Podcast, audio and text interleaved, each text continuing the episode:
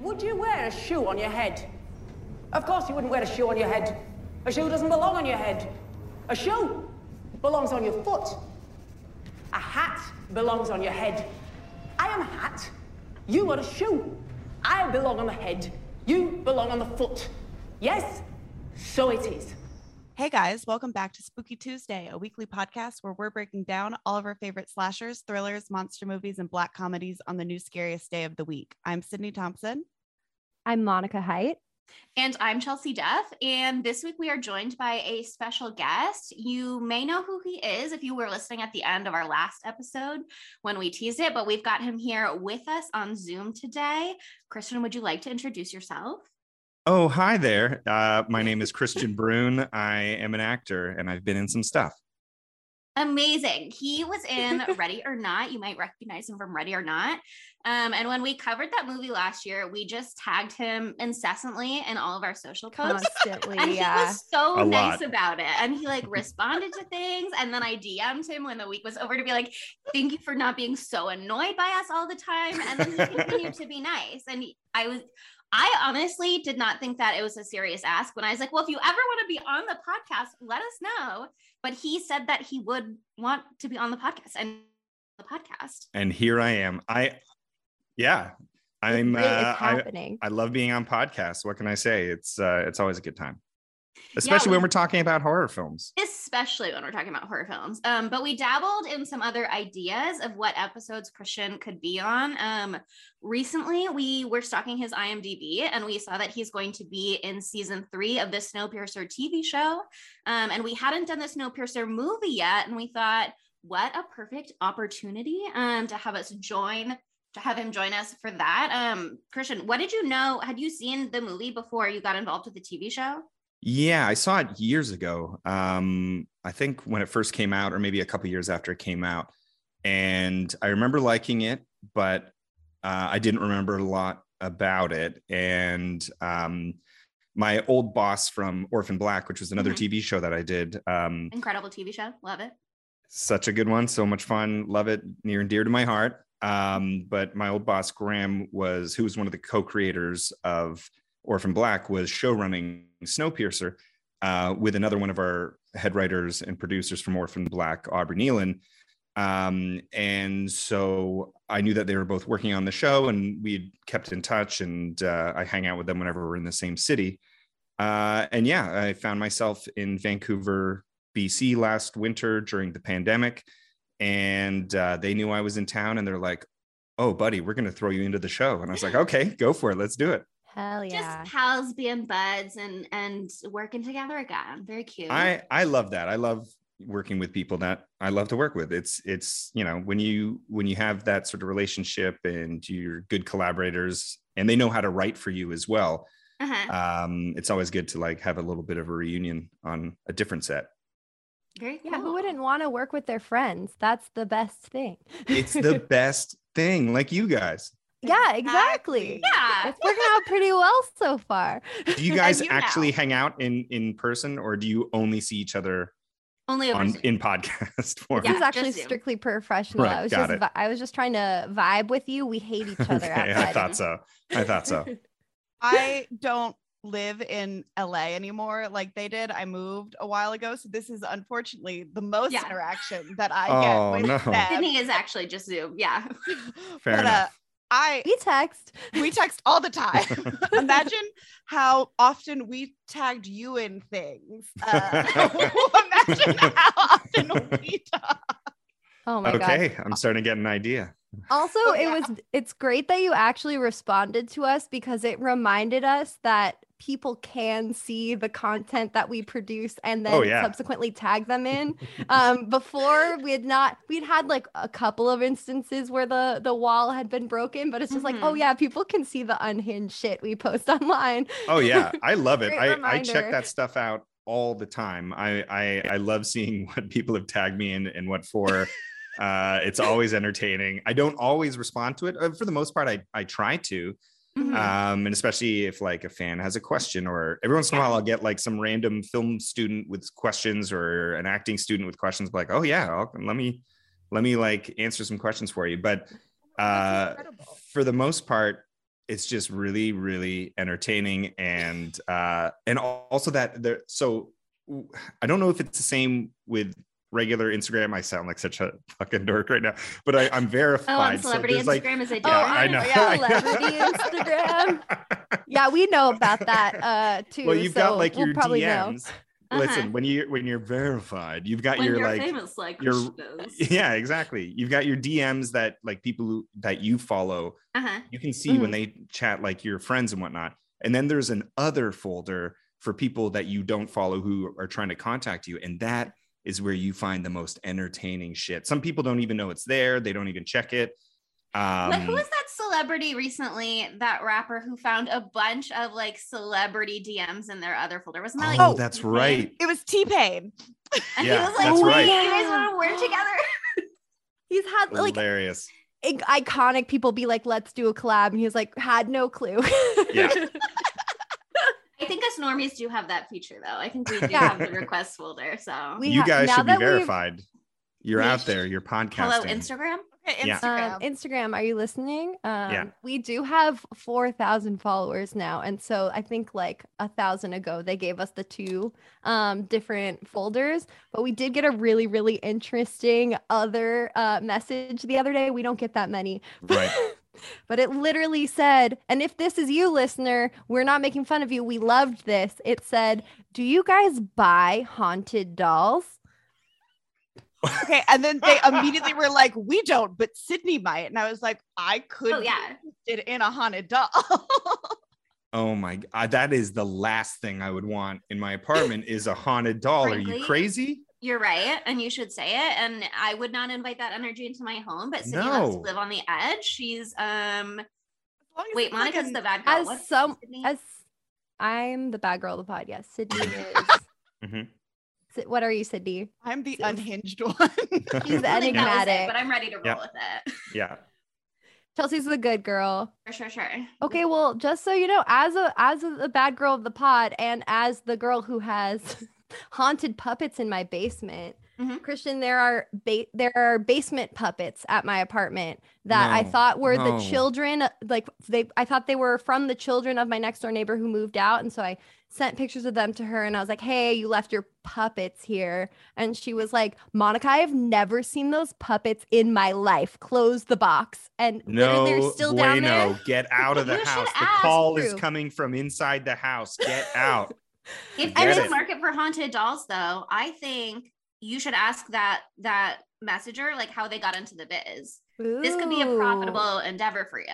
that's I fair, think that's bad idea. Like that's just leave them alone. No, don't touch yeah, them. Don't move them because they might get mad that they've been moved and like you just It's- you don't know what's gonna happen. with excited about their new Kristian. home. Mm. No, could be so Chel- grateful. It goes against my morals. I Okay. don't do Ouija Ouija boards or Ouija oh, boards. Oh, those things freak me out. I, I, I love them as a it. kid, but they really freak me out. I I've never done it. I'm Yeah. never gonna do it. Touching the puppets is the same thing. And like just a little details to paint the picture for you. They're not like like porcelain doll puppets or something or marionettes. They're like Avenue Q style, which is like Oh, modern wow. but still kinda cute. A like little a bit little cute, but like muppety. I want to see like a Conjuring or no wait, what is the one with the yeah, that's the couple Annabelle. Annabelle. Yeah, it's like the same Annabelle. couple that go and collect all these objects. I want to see some Avenue Q level or maybe like a parody, almost like scary movie, but instead of like an Annabelle doll, it's like an Avenue Q like Sesame Street Muppet. Well, the kind of thing. original Annabelle was a Raggedy Wait. Ann, Right. Oh my which is god. just like a normal looking little doll. And they threw a Raggedy Ann in um, Annabelle Creation, which we did during Doll Month. Oh yeah. we had a whole month of dolls. Oh, that reminds me of my childhood because that was like my my so I'm I'm half like Norwegian, Swedish, and Finnish, and my Swedish bestamor or best uh, um, grandmother, um, she always would talk about, or like when I was a kid, I remember her talking about Raggedy Ann and Raggedy Andy because the male one was Raggedy Andy and Right. there's Uh-huh. Raggedy Ann. Um, also, like terrible name. Yeah. It's like Raggedy. ratchety. Today would be ratchety. ratchety Ann and ratchety Andy. yeah, but you- that just I've reminds me of my grandmother, which that's crazy. I've never really thought about the words. You just like say them right because it's been a brand for so long. But you're Yeah. so right. That's super mean to poor Anne and Andy. Let Yeah. them live. They look fine. They're doing fine. Seriously. Bring back a, a yassified Anne and Andy. Please. no. Somebody You- probably has yassified them on the internet for sure. Mhm. I can't. We can't go deep into We yassification no, we already right we already were doing our yassified discussion before we started recording. It's fine. You should do a Um, whole good. yassified episode. Mini Oh, sode one cool. day. One episode where we actually all dress up and wear makeup and all of that. We did that for our last episode. We dressed up for Matthew Lillard's birthday episode. Understandable. It's a milestone each year. It's very important. I get it. Yeah. Yeah, yeah. Very But this is also a milestone for us. Um, our first I know you said you're not a celebrity, but you're Nah. our first celebrity. You're Whoa. verified. You're a celebrity. I'm verified. There's a lot of people who are verified that are not well, not worthy us, of the verification. Yeah, well, that's you guys deserve it. That's bullshit. Um, Um, okay, it might be just about time though to segue into our our movie discussion. yeah. So let me Mhm. give you guys a breakdown, listeners. If you have not watched this film, Well, we pause. well, I pause. was about to, we haven't even said it, but we have because we talked about it. in the Yeah, yeah, we've said it. Obviously. We've said it. I'm Um, listening. and so I'm paying attention. every every episode we read the IMDb plot synopsis thing. Um, just so you know, not syn- not the plot synopsis. My God, we'd be sitting here for 15 minutes. Um, just the little blurb. So this is what it Mhm. says on IMDb. In a future where a failed climate change experiment has killed all life except for the survivors who boarded the Snowpiercer, in parentheses, a train that travels around the globe, a new class system emerges. Wow. Um, to me, when I was watching the movie, my summary would have been um it's like the Titanic, but if everybody not on the Titanic hit an iceberg. Um, that's how I felt. I think that's more succinct. Absolutely. Yeah. Yeah. I think it really communicates what we need to get across. It's got the the different levels to it, the different classes boarding at different times, different some people escape right into the boats, you know, some people are down on the bottom of the ship, etc. It tracks as metaphor. So Also, that metaphor is better than the synopsis because the synopsis is wrong. It says like what what does it say at the very end? Like a new class system class emergency. system emerges. That's the same ass class system as we have here. So I don't know what they're talking about. yeah, that's the same shit. Yeah. Absolutely the same shit. on a train Just, now. uh, Yeah, A exactly. little smooshed, a little smooshed, Yeah, or streamlined, kind of put into a tube. exactly. Maybe they were trying to set up something new by just having Richie Riches on a train, but uh, you know, they got all them stowaways. They got those tailies in there. the tailies. Yeah. Okay. So I watched the first episode of the show yesterday, so I got a little bit confused. But Mhm. in the movie, did the tailies get onto the uh train in a similar way where they like bombarded it? I, I think I missed that in watching. That's right because I- I ha- I had the same issue when I was watching Snowpiercer the film Mhm. because I had all those visuals of them like cramming onto the train and getting on Yeah. there, and and I started getting confused because I've watched the show up till season three when I was jumping in, Mhm. and so all the knowledge of the show has like blended into my my storytelling knowledge of the film and so yeah i was getting really confused as to what we were what information we were going to get that was from the show how they all Mhm. like pushed in i think they were in chicago or something like that and they all like yeah. Oh, pushed onto the train yeah we it's don't a get that in the film intense opening scene. Yeah. I, I really like the show so far. I'm super excited to watch the rest of it. And I also think that like we're gonna get into the whole the whole movie, but the story kind of calls for a TV show or or a longer telling. I didn't know that it was originally comics, which makes Mhm. a lot of sense because there's so much that happens in this. yeah i think it's a, a french graphic novel or something like that Yeah. right and it ran for it was for a few years. So I mean that's a, a lot of got a lot of I don't know. material to Yeah. to mine from right Yeah, I did um briefly skim an article that was like the similarities and differences between the movie and the TV show. And it says that the TV show is a prequel, but it also seems to suggest just based on what I read that it is not necessarily going to end up in the same place as the movie. Um I don't know about that, but it it seemed it's like changing a lot of the the canon that you could argue is like set up by the movie. Um right. because I- there's like whole other stuff going on. Um, It's Oh, like yeah. totally different characters. I, I I I see them as like two separate entities. They're like Okay. yeah. They're both born from the same source material, but I think the TV Mhm. show more follows the graphic novel than the Mhm. film. But the Okay. film lends a lot of the design aspects to the TV show. So you get the same sort of claustrophobic feeling that you Yeah. have in the film and you know the different with 1001 designs of the cars. cars. Yeah. Yeah. And what I like about the TV show is at the beginning of every episode, you get, they tell you how many cars are in Snowpiercer. And it changes if they like, if something happens and they have to like get rid of a car or something Oh. like that. It, that all Oh. changes. Yeah. Yeah, Which you okay. don't really get a concept of in the movie because in the movie, they just kind of like run through. Yeah. Well, the, I the movie like- they they don't show the whole train. They can't. I mean, the movie. How long was it? It was two hours and like 6 Mhm. minutes long or something Yeah. like that. It was and very long. apparently, yeah, it was very long. But I mean, I'm gonna be honest. Going, I'd seen this movie before. I, the Chelsea and Sydney hadn't, right? You guys had. Yeah, yeah, yeah. It was I my had first time. And so uh, the, I had seen it before. I remembered really liking it, but I remember being deeply depressed by it and it being Yeah. really long. And I was like, oh God, I can't handle this. But I was like, I have to watch it because I have to be prepared because we have Kristian coming on. Um, and so I, I have to do this earlier than I normally would. But like for two and a, a two hour movie, two hour and six minute movie, excuse me. Um, it it's pretty well paced for me at least. Mhm. Um, it slows down a little bit before you get into the like explosive ending. yeah. But you kind of need that because it's like go, go, go, go, go the whole way through. It's a lot of information. Totally. Yeah. But I just don't think they would be able to run through like a thousand train cars in one day. Like that would take multiple days, especially if you're fighting your way through. And there's like uh, the TV show gives you a better idea of really how many people are on this massive, massive train.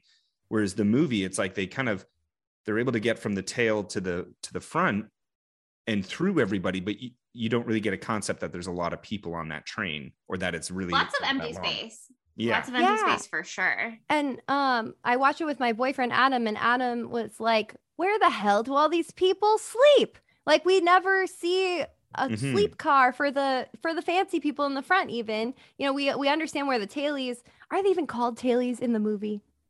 I Wait, think I think so. so. We are, right? I- oh, I just- see, this is where my knowledge is in my getting like smashed in.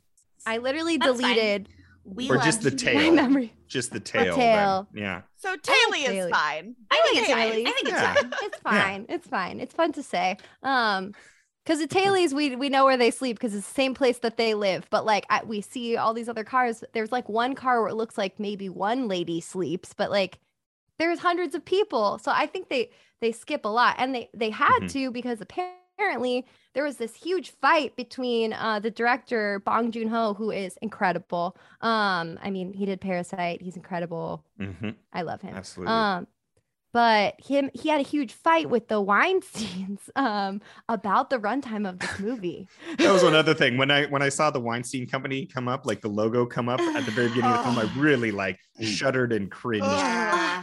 And that's the body problem with watching so many and and, and like ugh, I, uh, they produced good movies like there was really yeah. some you know oscar winners and stuff like that that came out of that Scream company but three, you etc. exactly and there's no way that you can you know uh you cannot but think of harvey weinstein when you see that logo and it just Oh yeah. I would And such love to know what his influence was on this film too, because there was like a specific shot in here that they really fought over that like made headlines, especially after Bong Joon Ho won his Oscars. Um, that was about the fish scene. Um, because Bong Joon Ho really wanted to include the fish scene in this movie, and Harvey Weinstein was like, "No, we want action, action, action." Um, and so Bong Joon Ho was like, "My father was a fisherman, and it's important to me." And then Harvey Weinstein was like, "Wow, family, I understand." And then Bong Joon Ho was like, "Fuck that guy! My dad was not a fisherman. I love to lie." Um, i What? love that i I love didn't that that. That's question is, amazing. also, do you think it was the scene where the fish is getting gutted, or the scene where Chris Evans slips on the fish in the middle of a fight scene? I Or- fucking forgot. Or the about sushi scene. Yeah, the The sushi, sushi scene, and the aquarium. which I Oh. love an aquarium. So I would also want to keep that in the movie. I Oh, yeah. like, I love a good aquarium. I and that's a great aquarium. oh yeah. I one time, this is a, you want to know problematic fact about me. I don't tell Yes, people this. Of I went to course. SeaWorld Tell the camp world as a about it. Child. Um, the pod already knows about it. I went to SeaWorld Wow, camp as a child because I was a bad person. Um, and I didn't know. I didn't You're know about. Blackfish Monica. hadn't come out yet. Yeah. but anyway, part of that we got to sleep under one of those like uh like tube got- parts of an aquarium. Mm-mm. Nope. I walked through those. There's no sleeping under one of those. Are you crazy? I crazy? slept under one of them and it was so sick. Says I the would- lady with like haunted dolls, Avenue Q dolls. Sure, sure, I sure, sure, can't- sure, sure. I didn't make that choice, Kristian. Okay, That's fair. it was thrust Okay. upon We me. slept under an aquarium one day, and that chain of events Yeah. rolled down the to line. having haunted dolls in Yeah. your basement, Monica. Mhm. Probably should have gone Yeah. to SeaWorld, Monica. They're gonna That's get you. Are they? Are the? Are the puppets haunted by like the ghost of Shamu or something like that? Is that what it is? Oh, Don't say that. poor Shamu. Poor Shamu. Poor Shamu. Anyway, fish. Anyway, no Sea World on. Well, I guess it's kind of a Sea World in that aquarium, but they It's needed to maintain. car. They needed to maintain those species, so Yeah, you know it's kind of it's important. the arc. It's the Yeah. you know what? Can can we skip to the end for a second? Um, Yeah.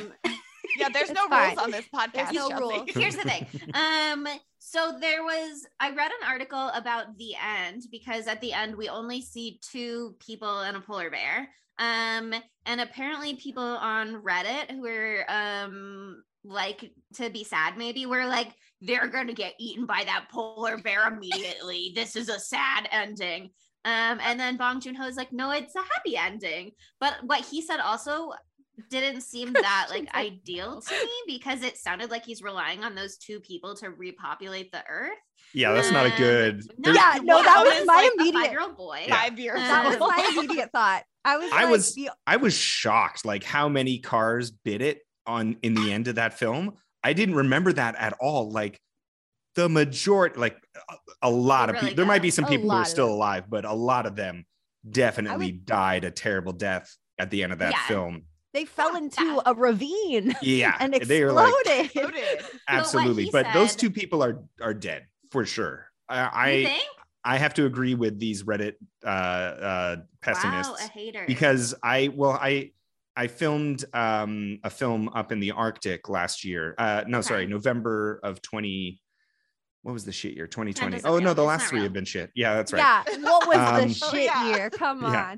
on. uh, I, I was lucky enough to to work on a sci-fi horror action film up in the Arctic um, in November of 2020. It's called Slashback. It, I think it's going to be um, coming out this year. Um, okay, we'll be, have our peepers out. yeah it's uh it's it's really really fucking cool and uh it takes place up in nunavut in canada so it's it's actually like Wow. a day's walk to the arctic circle so we were like way Yeah. out there and i got to like snowmobile on the tundra like in the snow and shoot in the snow all day it was it was an insane filming experience one of the most fun but like so That's nuts so like cool. There was no like we were outside in the arctic all day in the snow in november but that was like fall weather for them and it was uh, i don't know in fahrenheit it was minus 20 degrees celsius so for them they're like this isn't bad this isn't really Yeah. crazy uh, winter yet but um but one thing i didn't know i went out for a walk late Mhm. at night uh my i was billeting with an inuit couple that lived in this this um tiny fly in town like you fly in and land on ice basically Wow. uh and snow and ice it's crazy you have firsthand experience with the setting This is this direct- yeah, movie. this- totally oh totally Wow. Okay, keep going. and sorry. so and so this um my my billet that i was staying with um he was like oh you should go for a walk tonight um there's no clouds in the sky and i think the moon will be really nice um just walk out past town on like this nice road and look up it's going to be gorgeous so i was like okay took me 10 minutes to suit up with like full snow gear and everything like many layers and I Mhm. go tromping out of town and I take this kind of abandoned road that goes into the dark to uh, a snowed over campsite basically Mhm. um, that you can only really use in the summer and for like the couple months of summer. And so I walked out and I'm looking up at the stars and they're so gorgeous. And this is like my first night that I was staying in in in the Arctic. And it was really, really freaking cold, but the moon was gorgeous and big and taking up so much of the sky. And then all of a sudden the northern lights just burst above my head and just came out. And I was by myself and I was trying to text other people who were on the production, being like, the northern lights Get are here. Outside. You got to get outside. The northern lights are here. And it was so cold that my fingers wouldn't register on my touch screen of my iPhone. Oh, So it my was only like every other letter or every three letters it would come out. Uh-huh. and so uh, nobody was able to get the text messages. And I was just standing there watching the northern lights above me. I took Or many did your- pictures. I took, I was able to get like iPhone cameras actually do very well in the Arctic. No, apparently. they don't. That's a lie. Wow. I Mine have can never great take a picture of the photos. I'm telling you, it really worked out. And um, the next day, I was telling my cast and I was uh, like, uh, and the crew, and I was, how how thrilling it was. And Mm-hmm. one of the local guys there was like, "Well, did you have a gun with you?" And I was like, "What?" He's like, "Did you have What? a rifle?" This Like, is no, I didn't have a rifle. I'm just going for a, a walk. And I Oh, just, I know. like, there's polar bears everywhere. What are you doing going out? And I was like, no one told me to take a gun. Nobody told me my billet. He didn't give me his rifle. He's got rifles because they go hunting all the time. I was like, Mhm, mhm, mhm. where was my rifle? Nobody gave me Did a rifle. Could have like gotten you? eaten by it. I mean, he didn't know me at that point. So maybe, maybe he he was, was like- to, yeah, Yeah. maybe it's a trap. I'm just picturing you having this like life affirming, like oh, totally. I was crying. I was like, this is so You're, beautiful. Basking in the earth's Yeah. glow. Like, wow, we're all connected by the sky, and there's a polar bear watching you, being like, "Should I?" Being like eat we're also connected by the world in the sky, though. Maybe, maybe you were safe because the polar bear felt in that moment. The I mean, that sounds like a very, like, the world. That sounds like a very LA influencer answer All to that situation. But the wow. but the practical reality is these things will fucking eat you the first chance they get. And they were saying like last week before we came there, a polar bear had wandered into town and they had to shoot it. And I was like, oh, this is a very Ah. real place where people can die in an instant, Okay. whether it's from the extreme cold or from fucking polar bears that are just in nature out there. Like you are not an apex predator up in the Arctic. You are just trying to fucking survive. yeah. Honestly, Crazy. I read an article like two days ago about bear attacks in New Hampshire, and so frankly, like bears will get you wherever. Um, sure. but also i choose to exist and and believe that this is a world where maybe this polar bear was born after everything else went to shit and it doesn't have any experiences of other people around and if you saw a human person for the first time um, and eat you're a polar bear no if look if i'm a person and i saw an alien for the first time i would not attack i would keep my distance because i don't know what's going on over there and the polar bear doesn't know what's going on with me, especially if I'm in a big fur coat. Maybe it thinks I'm also a bear. All right. So, like, let's just eh, leave some space for this, maybe. Reality hour, global warning, warning. Yeah, but- the polar bears are starving to death. It is. Yep. I'm. You're lucky to be alive, Yeah. Kristian.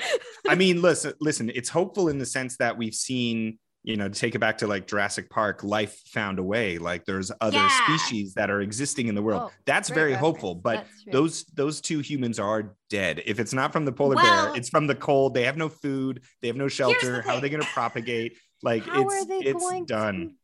They've got a lot done. of Humans are they done. Can eat. if that car didn't go into the chasm, Yeah. It got They have to, eaten like- off a They're nice and like- barbecued, prepared for eating. also like let's think about it do we want the i want them to survive obviously that's the cutest little boy i've ever seen and i freaking love that girl what's her character's name Yona. yona i love her she's so funny and i love that actress too if you've Mhm. seen um the host which I is love The also Host. Bong. It's oh so my good. Ugh. god i just saw it for the first I have we to give that a do it on the pod. rewatch. Yeah, Oh. you guys should definitely do that one on the pod. You can come It's one of the best monster episode. films out there. it's uh, very emotional too and it's just and it's funny and it also has uh the actor who plays not nam is that i Mhm. think that's Yeah, yeah, yeah. yeah. Yeah, he uh, loves that guy. Uh, he was in Oh, Parasite yeah. He's so too. good. He's Yeah. so good. It's the same thing like And kristian was saying why wouldn't you want to work with your friends he's homies with these Yeah. people so True, true. um but i had a point what was i saying Does anyone know? Mm. Um, It you were saying that you're Oh, so oh, I excited remember. everyone's gonna make it. no, Um, no, no, no, no, no, no, no. How dare you try to insert this cute kid and yeah, you were don't like, insert so good, optimism in love this. It. Yeah. Okay, but like, let's go real dark here. Like, what will the human race look like if it's just two people who create the whole rest of the human race? That's a lot of Not inbreeding. good. If Not you good. a lot the of Bible, inbreeding. the human race already started with Adam and Eve, etc. So Can you stop trying to bring religion into this? I'm kidding. I'm kidding. Hey, although the teacher, the the schoolroom, that was so unbelievably terrifying Sunday school stuff in there. That was Alison Oh, Pill, yeah, Sunday Alison. Pill, she's amazing. Such a oh, good actor. is. so great. I Yeah. mean, that's yeah. I just So love- many good, amazing actors in this film. Also, yeah, who this film very early on teaches you that no one is safe and that even big star names are going to get the fucking like killed off so quickly. It's I- nobody is yeah. safe. It's amazing. I mean, the thing It is, got- there's so many big name actors in this that they're gonna have to die because almost every single person is like, I mean, Octavia Spencer, Chris Mhm. Evans, Tilda Swinton, Tilda Swinton. Oh, Tilda in this. Oh my god, her character. where's her is spin-off funny. film? I would just watch a like a prequel of just her character running around doing stuff. And I just think four. it's so fucking funny that literally that character, you could have just picked her up and dropped her into a Wes Anderson film. She's dressed for the part. She's got the Absolutely. teeth. She's Yeah. ready for Wes's next film. Like The accent were is on so point. Distracting for Ugh. me. I just kept staring at her teeth the entire time. I was just like, And it was so why. interesting because I was like, what a character choice that they've made for her. No, it's not a character choice that they made for Tilda Swinton, the actress. It was an in universe choice that someone made for those dentures they created for her. She pops them out. Those are not attached to her body. Wait, she Like- pops them out? Where She did I miss did. That? At I don't one know point. why that It's happened, so but she sure weird. does. When did I she pop know them she- out? there I it's don't like know. I think it might be in the like part of the scene where she first gets caught. Um, and I don't know if she's trying to like humanize herself and be like, look, I'm not perfect. My teeth aren't real. But like Real. she just kind of takes him out for a second. And How did really I miss upsetting. that? Was Oh, I like and she puts texting or something at that time? Oh my god. It was right after the part where they were like, Wilford likes kids. And I was like, um, because I was scared about what that meant. Yeah, of um, course. and then she does the whole The reality We know you won't harm bad. your own people. Yeah. Too bad you couldn't save your second in command. What's his name? Edgar. And then she pops Oh. her teeth out. And I was like, what Right. is happening and why? That, that I'm gonna go back s- and watch that moment because And then it that led sounds right great. into how can I lead if I have two good arms? Which like the payoff was worth it, but I really rewound that line five times to be like, Am I missing a word? yeah, What's going on here? I This- just it well, was that's a the long game thing. for that one. Be- this movie we talked about it's very long but it's like also like not long enough to create this entire world for me and so there Mhm. are things that they just kind of like are like this is how it is um and they don't explain it and because of that like very serious things that happen in the film made me laugh um and they're very serious very upsetting it's things it's so goofy. It's a really It's so goofy, film. Yeah, I, I forgot. I didn't realize that. Yeah. mid-fight. It's Yeah. Mid-fight, he slips on a fish. I'm not over it.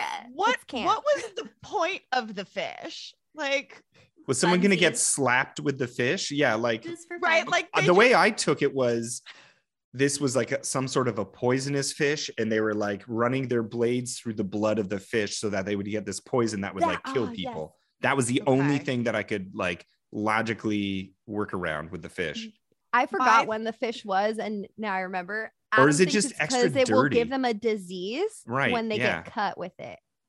I thought Or is it maybe just like was something like, dirty, like gross? Here you got some animal, like just add insult to injury. Or was something it like freaky. this?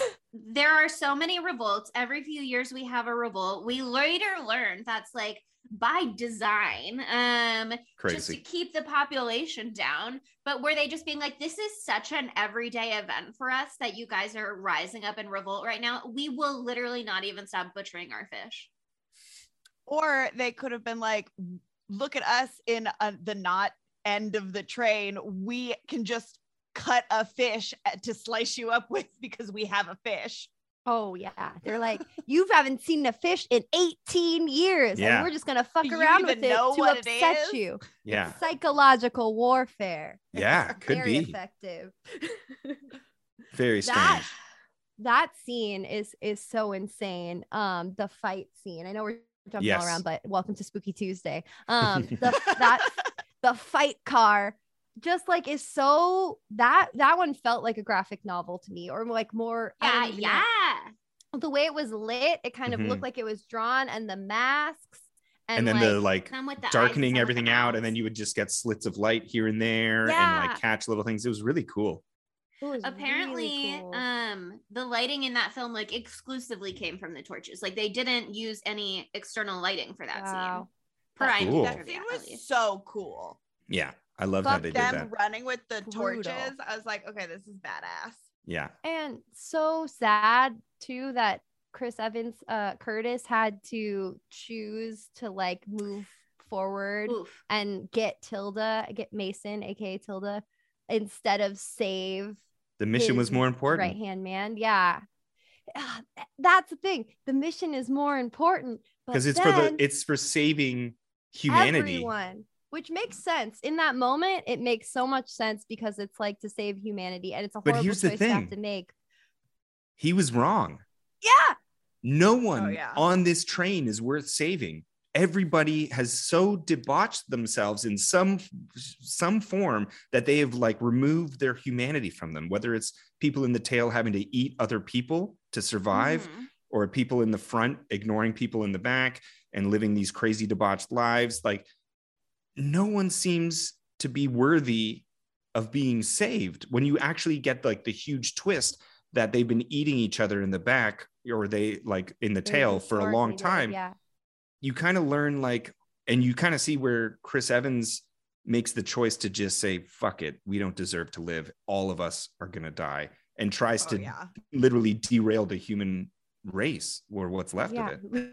Literally. Literally. I- Pun Yes, you're right.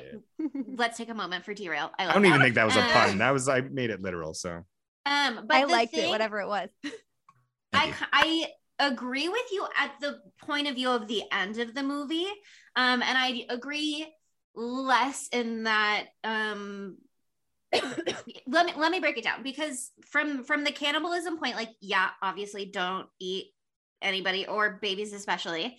Um, and especially don't like kill mommies so you can rip the babies out of their hands and eat them because they have the tenderest little flesh. Um, but oh god, in terms of gotta cook like- dinner after this.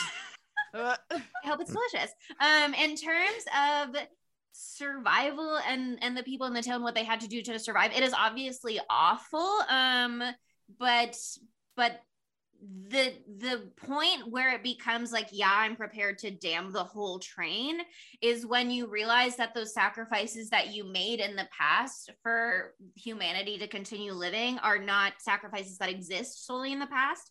It's a sacrifice you have to continue to make as you bring fresh new malnourished five year olds to the front of the train to work down in the gears. Like that to me is the point where it's like whatever is in the past previous to that moment awful can't explain it or apologize for it or whatever but there's room to go forward when you realize that you have to continue the sacrifice to me is when it goes that's not worth it Right, right. Yeah. I That I is mean, so dark.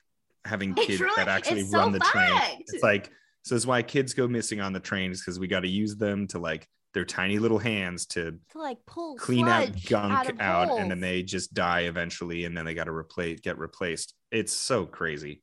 It's so crazy and then it's also just so depressing like this is the entire movie uh curtis is receiving these weird little bullets with little red pieces of paper in them with like hints you know on what to do Mhm. and it's all fucking by design. It's by design from wilford beautifully played by ed harris by the way. Mhm.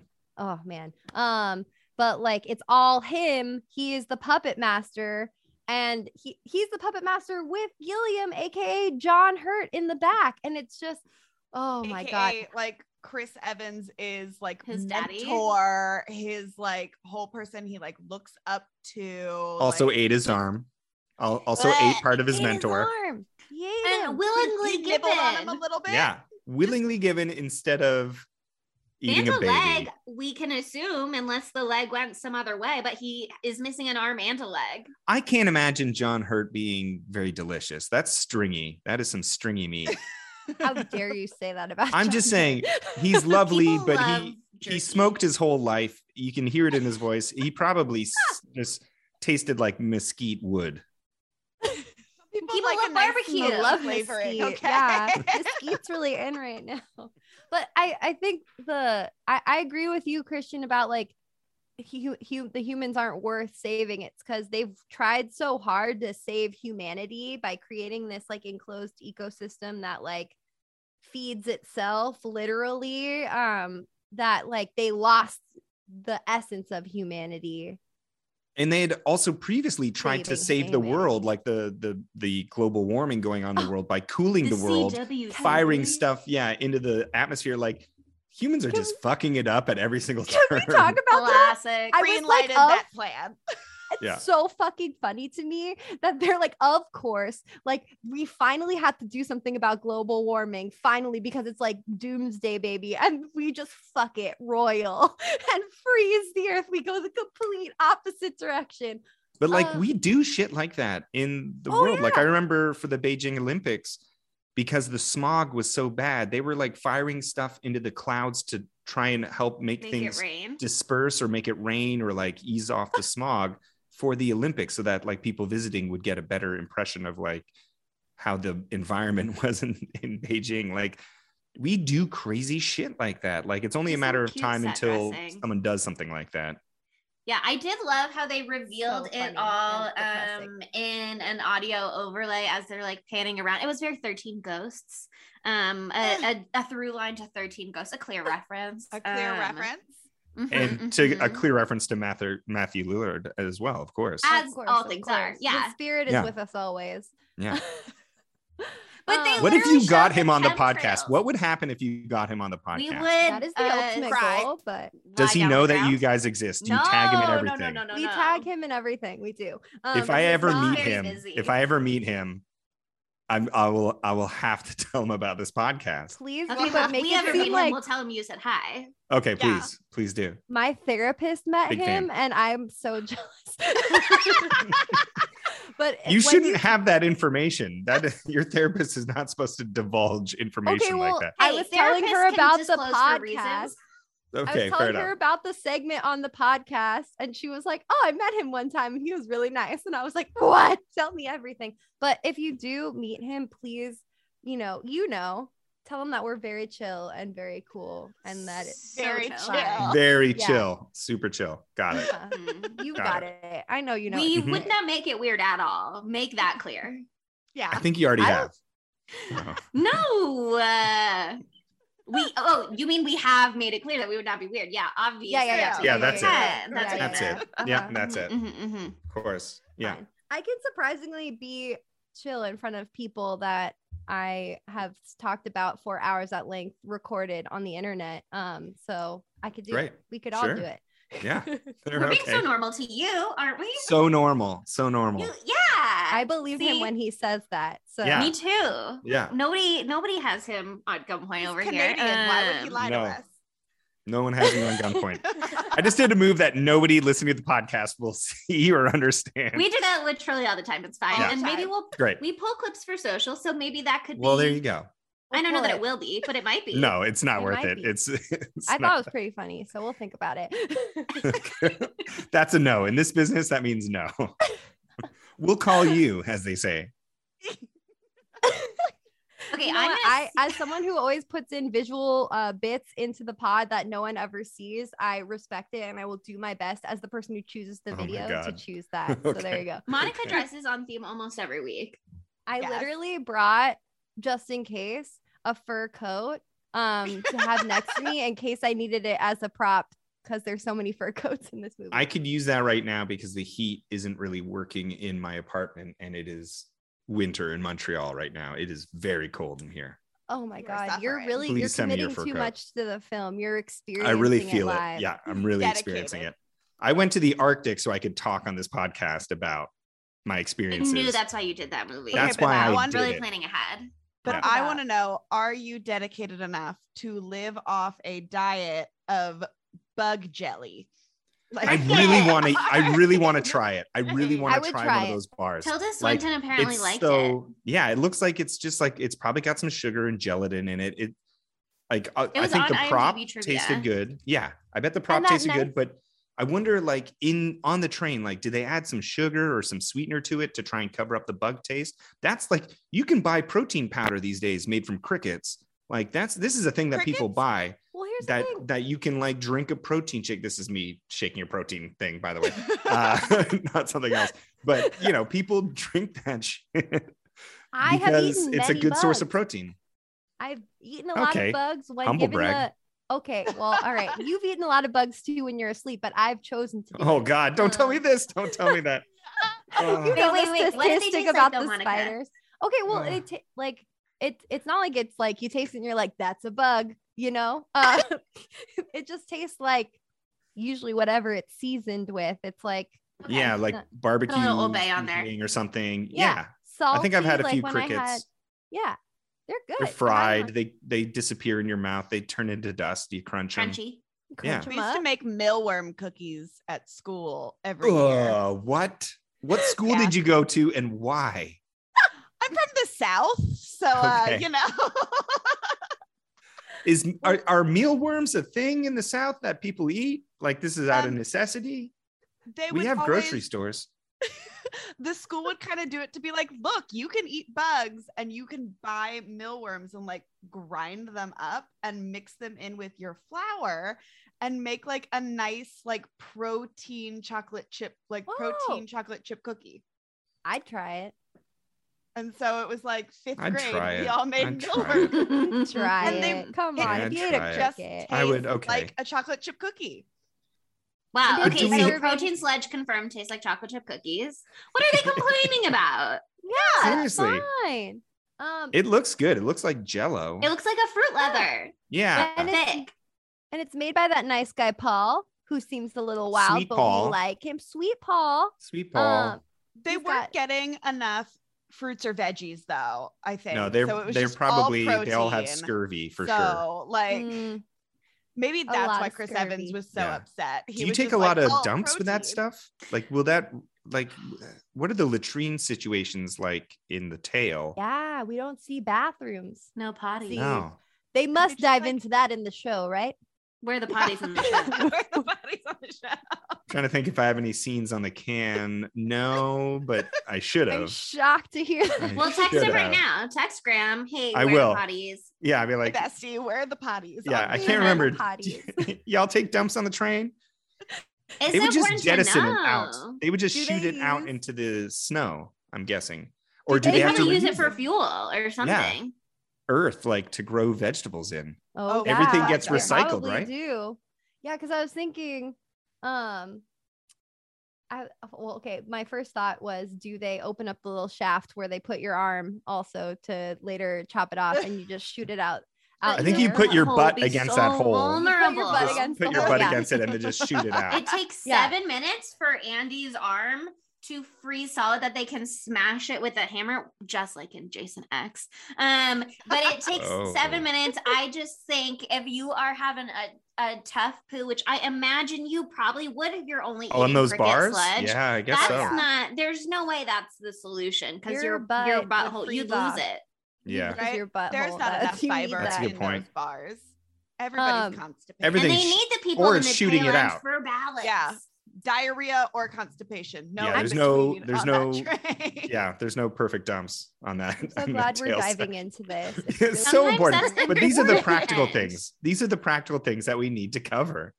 I This is a horror movie. and We needed to really underlie just how horrifying it is. Mm-hmm.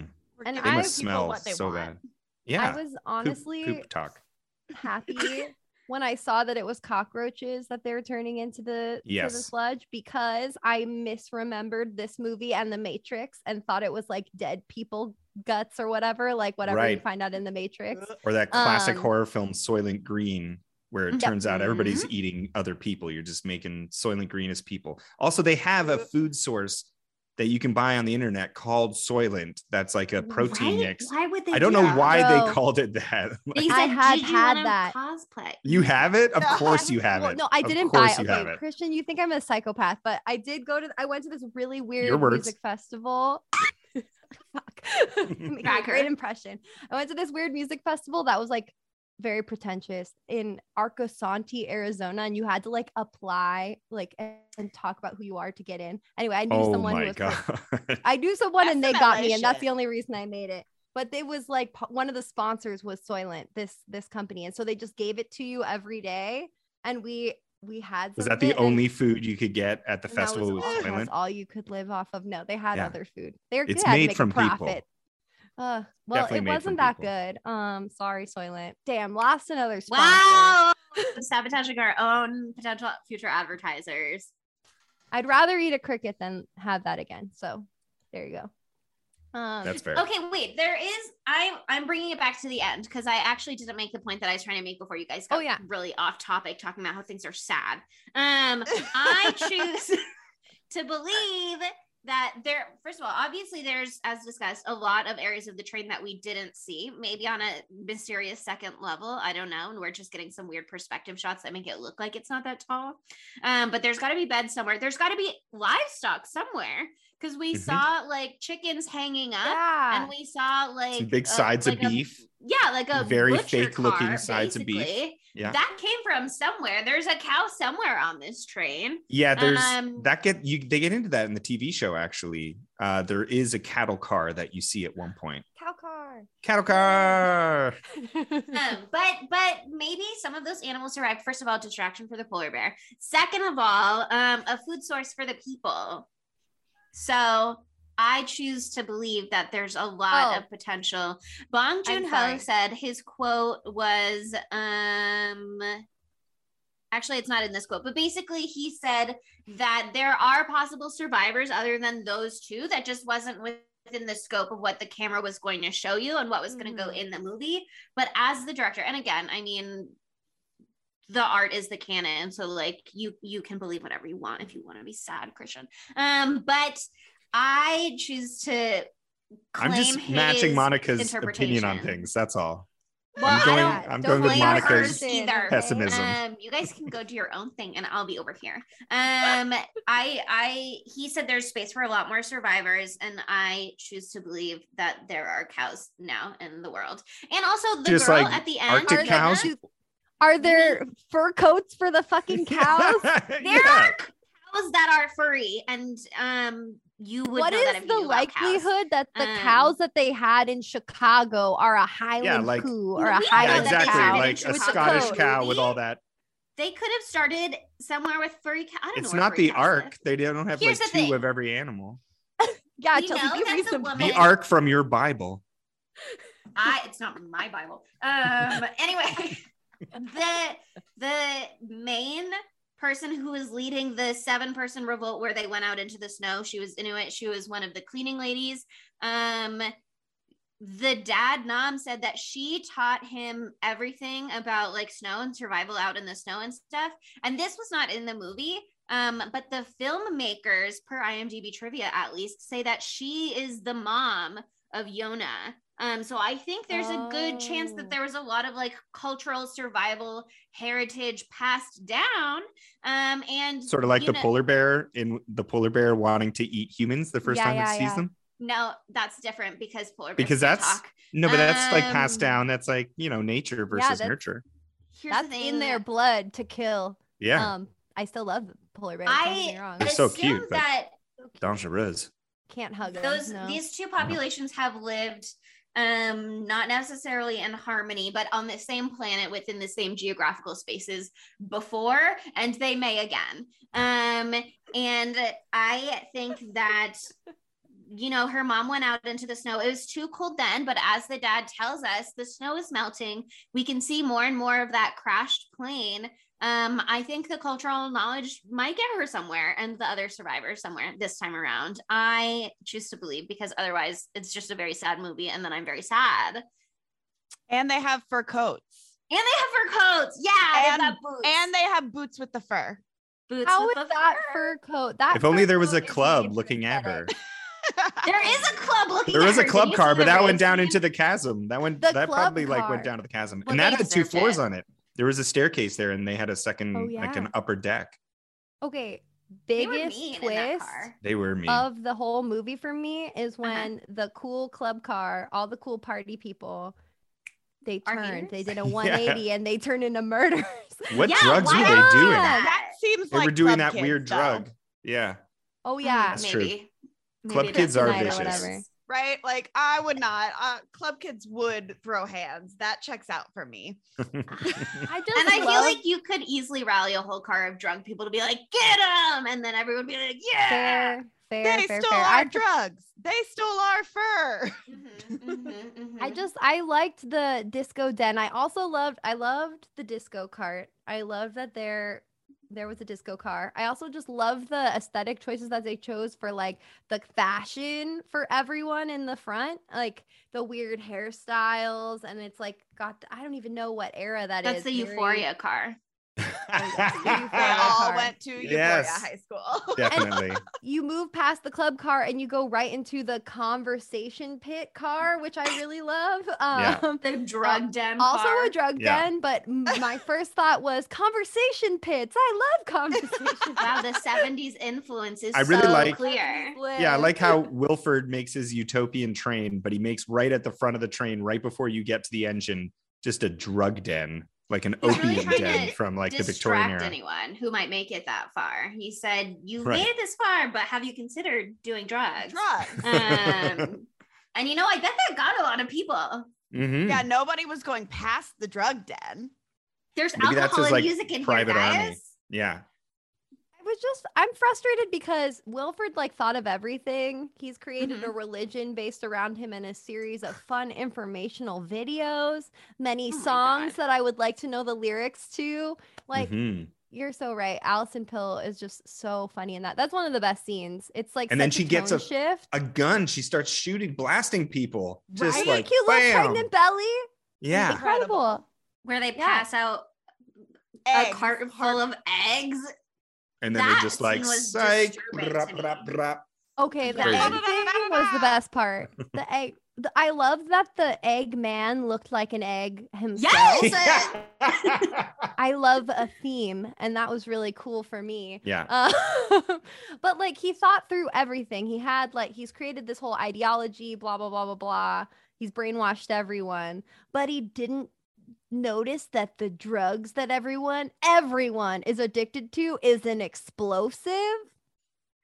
I guess he did realize, but he was just like, but they're gonna do the drugs, so it doesn't matter. Yeah, they're not gonna not do the drugs. They're Yeah, but I wouldn't trust people that drugged out with a bunch of explosives, Same. They're especially if they were like, I better have a cigarette. Oh, wait, there's no cigarettes. There's yeah, they're That's true. low. Okay, okay, um, okay. fair. They fair. have like two matches in the entire course of the movie, but I do wonder if there are other fire sources. Like clearly there's gotta cook electricity, you know what I mean? There's there's Yeah. stuff going on. Yeah, it just seems like a little bit of a hole in the master plan there, Wilford, to let uh everybody have this kryptonite, whatever. Well, I don't remember what it's called. It's called kryptonite to me. Kryptonite. Kronole. Chron- Right? Kronole, Okay. yeah, kronole. Kronole. Okay, Yeah. that's cooler. That's cooler. Um, just love it's just that, like, like- if they just It's like cornhole, it together, but- it's over. But I love worse. cornhole. I so fun. love that Mhm. uh when we see the matches, he has like two cigarettes left, and everybody's like, "Oh my god, cigarettes went extinct!" But they're Marlboro lights of all the They- they cigarettes. call Oh, it the out. That's worst the cigarettes. in the, the movie, worst maybe? cigarettes. Like Yeah. if you're gonna go out, the last two cigarettes on earth should be a Marlboro Red. Like No, American intended. Spirit, American Spirit yellows, please. Wait, wait, going wait, to what if- you're gonna These are not- American hipster LA Spirit? shit. Yeah. That's some hipster LA shit. Wait, what if it Listen, was Wow, I- you're us little influencers. I was smoking those. I quit 10 years ago. So I, I was smoking those before I went to LA. Please. I was on those American Spirits back in the First of all, Been any kids listening, there. don't smoke. Don't smoke, Don't kids. smoke, you guys. It's not cool. There's like a, a smoking resurgence of people being like, smoking looks so cool. I want to smoke. Have you guys seen Is this on it the internet this week? No. Oh, geez. Yeah. No. Did you? Is Oh, it here we go. because uh Gen Z found out about Camel Crushes? Because what if the final cigarette was a Camel Crush? I Oh, to I do want to try one of those. I've never I had one of those. They're awesome. They're not. They're bad. They're bad. They're bad, but they're awesome. They're I'm so the awesome. good girl, so let's move on. That's the one where you like crush the filter and it's like And then menthol or whatever. And red. whatever. it's Menthol. menthol after that. Yeah. And Oh, yeah. apparently little pieces of glass go into your lungs, which is fun. Um, I don't know if that's I true, believe but it. someone Well, it's told me that. fiberglass. I think it's fiberglass. Like the fiberglass. You filters should have not fiberglass. inhale in that. That's bad No. for you, Kristian. Well, I haven't in several I don't. years. I haven't. sh- he Chelsea, hasn't I haven't. It's been 10 years had since I've had a cigarette. Mm. It's been over 10 years. Chris, okay, there's so, there's so much that happens in this movie. What else do we want to talk about? I, mean, want to talk about the fact that somebody gets a shoe thrown at them. I liked that. I love just Spud from Trainspotting having a shoe on his balancing on his head. head. I love that. Just he's so good at being goofy and he's quite cartoonish in this film. Yeah, And so is Tilda. the when shoe gets becomes shoe a theme. Oh, too. totally. It just becomes such a great theme being under someone's shoe. yeah. I mean, like, that's- Being like, we're the shoe, you're the shoe, we're the head. Shoes Mhm. don't go on heads, you stupid little bitch. Like, shoes don't that's go what on she says, heads. essentially. She says, I am a hat, you are a shoe, I belong on the head, you belong on the foot. Yes, so it is. That's the quote. I think next season on Euphoria, they should wear shoes on heads. That's like the evolution of the wardrobe on that show. Okay, if Sydney HBO. Sweeney does Get it, I'll it. do it too. So I know. also just want to put a little shine on Gray, the character. By far the sexiest person in the film for me. Oh, is Um, that that's Luke Pasqualino? yeah? The Wait, which one's gray?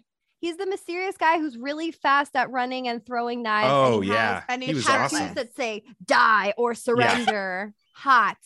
For the for, for that one revolution when he needs to use it. right? He said, I'm ready whenever you guys are. I'll just Yeah. be waiting. Put me in, coach. Mhm, Yeah. mhm. maybe he, you know, did something that had to do with that before, you know, the ice turned into a solid the ice, the world turned into a solid block of ice. Maybe that And was he got that nasty Saving Private Ryan death, which uh, is another movie that I watched Oh. recently, where they Oh, where he great gets like the slow knife into the heart, just like that one guy. There's a Mm. fight scene where that happens. It's stuck with me still to this day, and I that's like a 20 year old film, but that's just always the worst death. The slow knife to the heart while the guy's like watching the other person press it in. Oh, brutal, Oh, just brutal.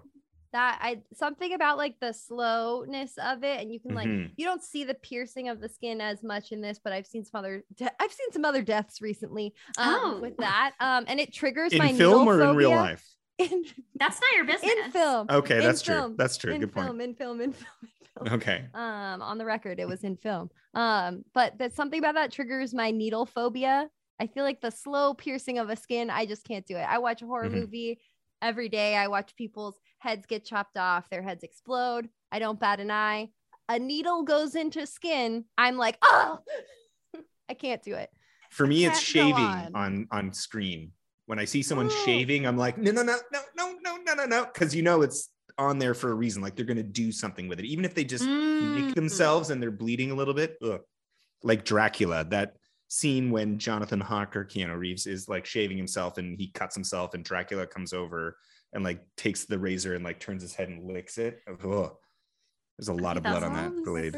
not- It's very, What? it's very sexy though. It's very Yeah, sexy that's when what I. Those were the weird old. Gary Oldman does it for some reason. Oh, yeah, yeah, Oh. yeah. Oh, you guys, this is Bram Stoker's Dracula, the one with Yes. Winona and Keanu that I Oh, This yeah. is the one you and it- watch and you're like, we have to do it. And I was Oh, like, yeah, It's so "Nothing else good. Right now. It's batshit and amazing. I just Okay. read the How have book. you not done this this one yet? It's so We've only good. there's so many movies. Is the thing. okay, fair point. Fair point. I'm sorry. It's on the list though. Monica has made sure that it is on the list. It's We have it's more important really movies to do, like special one. 47 meters Mhm. down uncaged.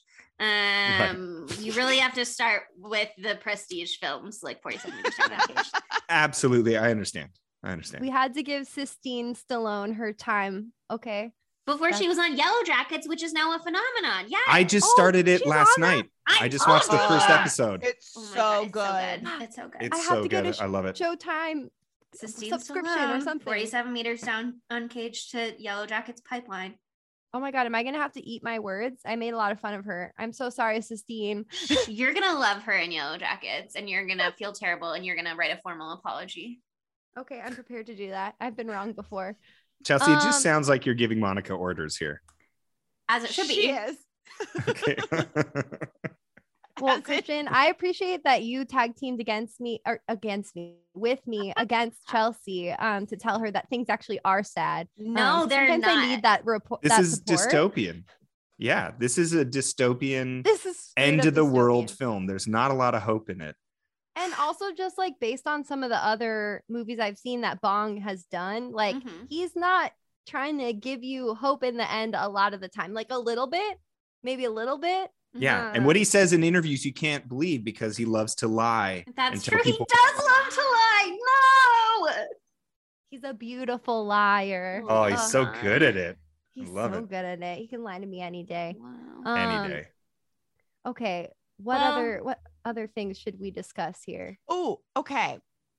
Uh which one of the carts was your favorite cart?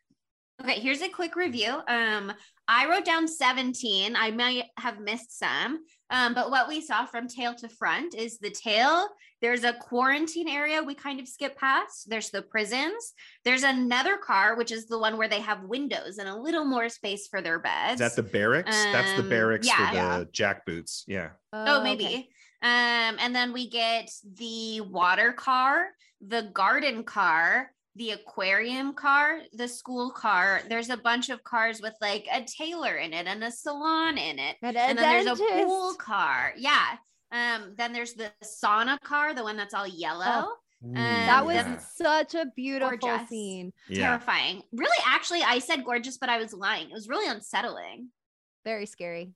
Um, and then after that, rave car, drug den car, engineer car, engine, Wilford's car.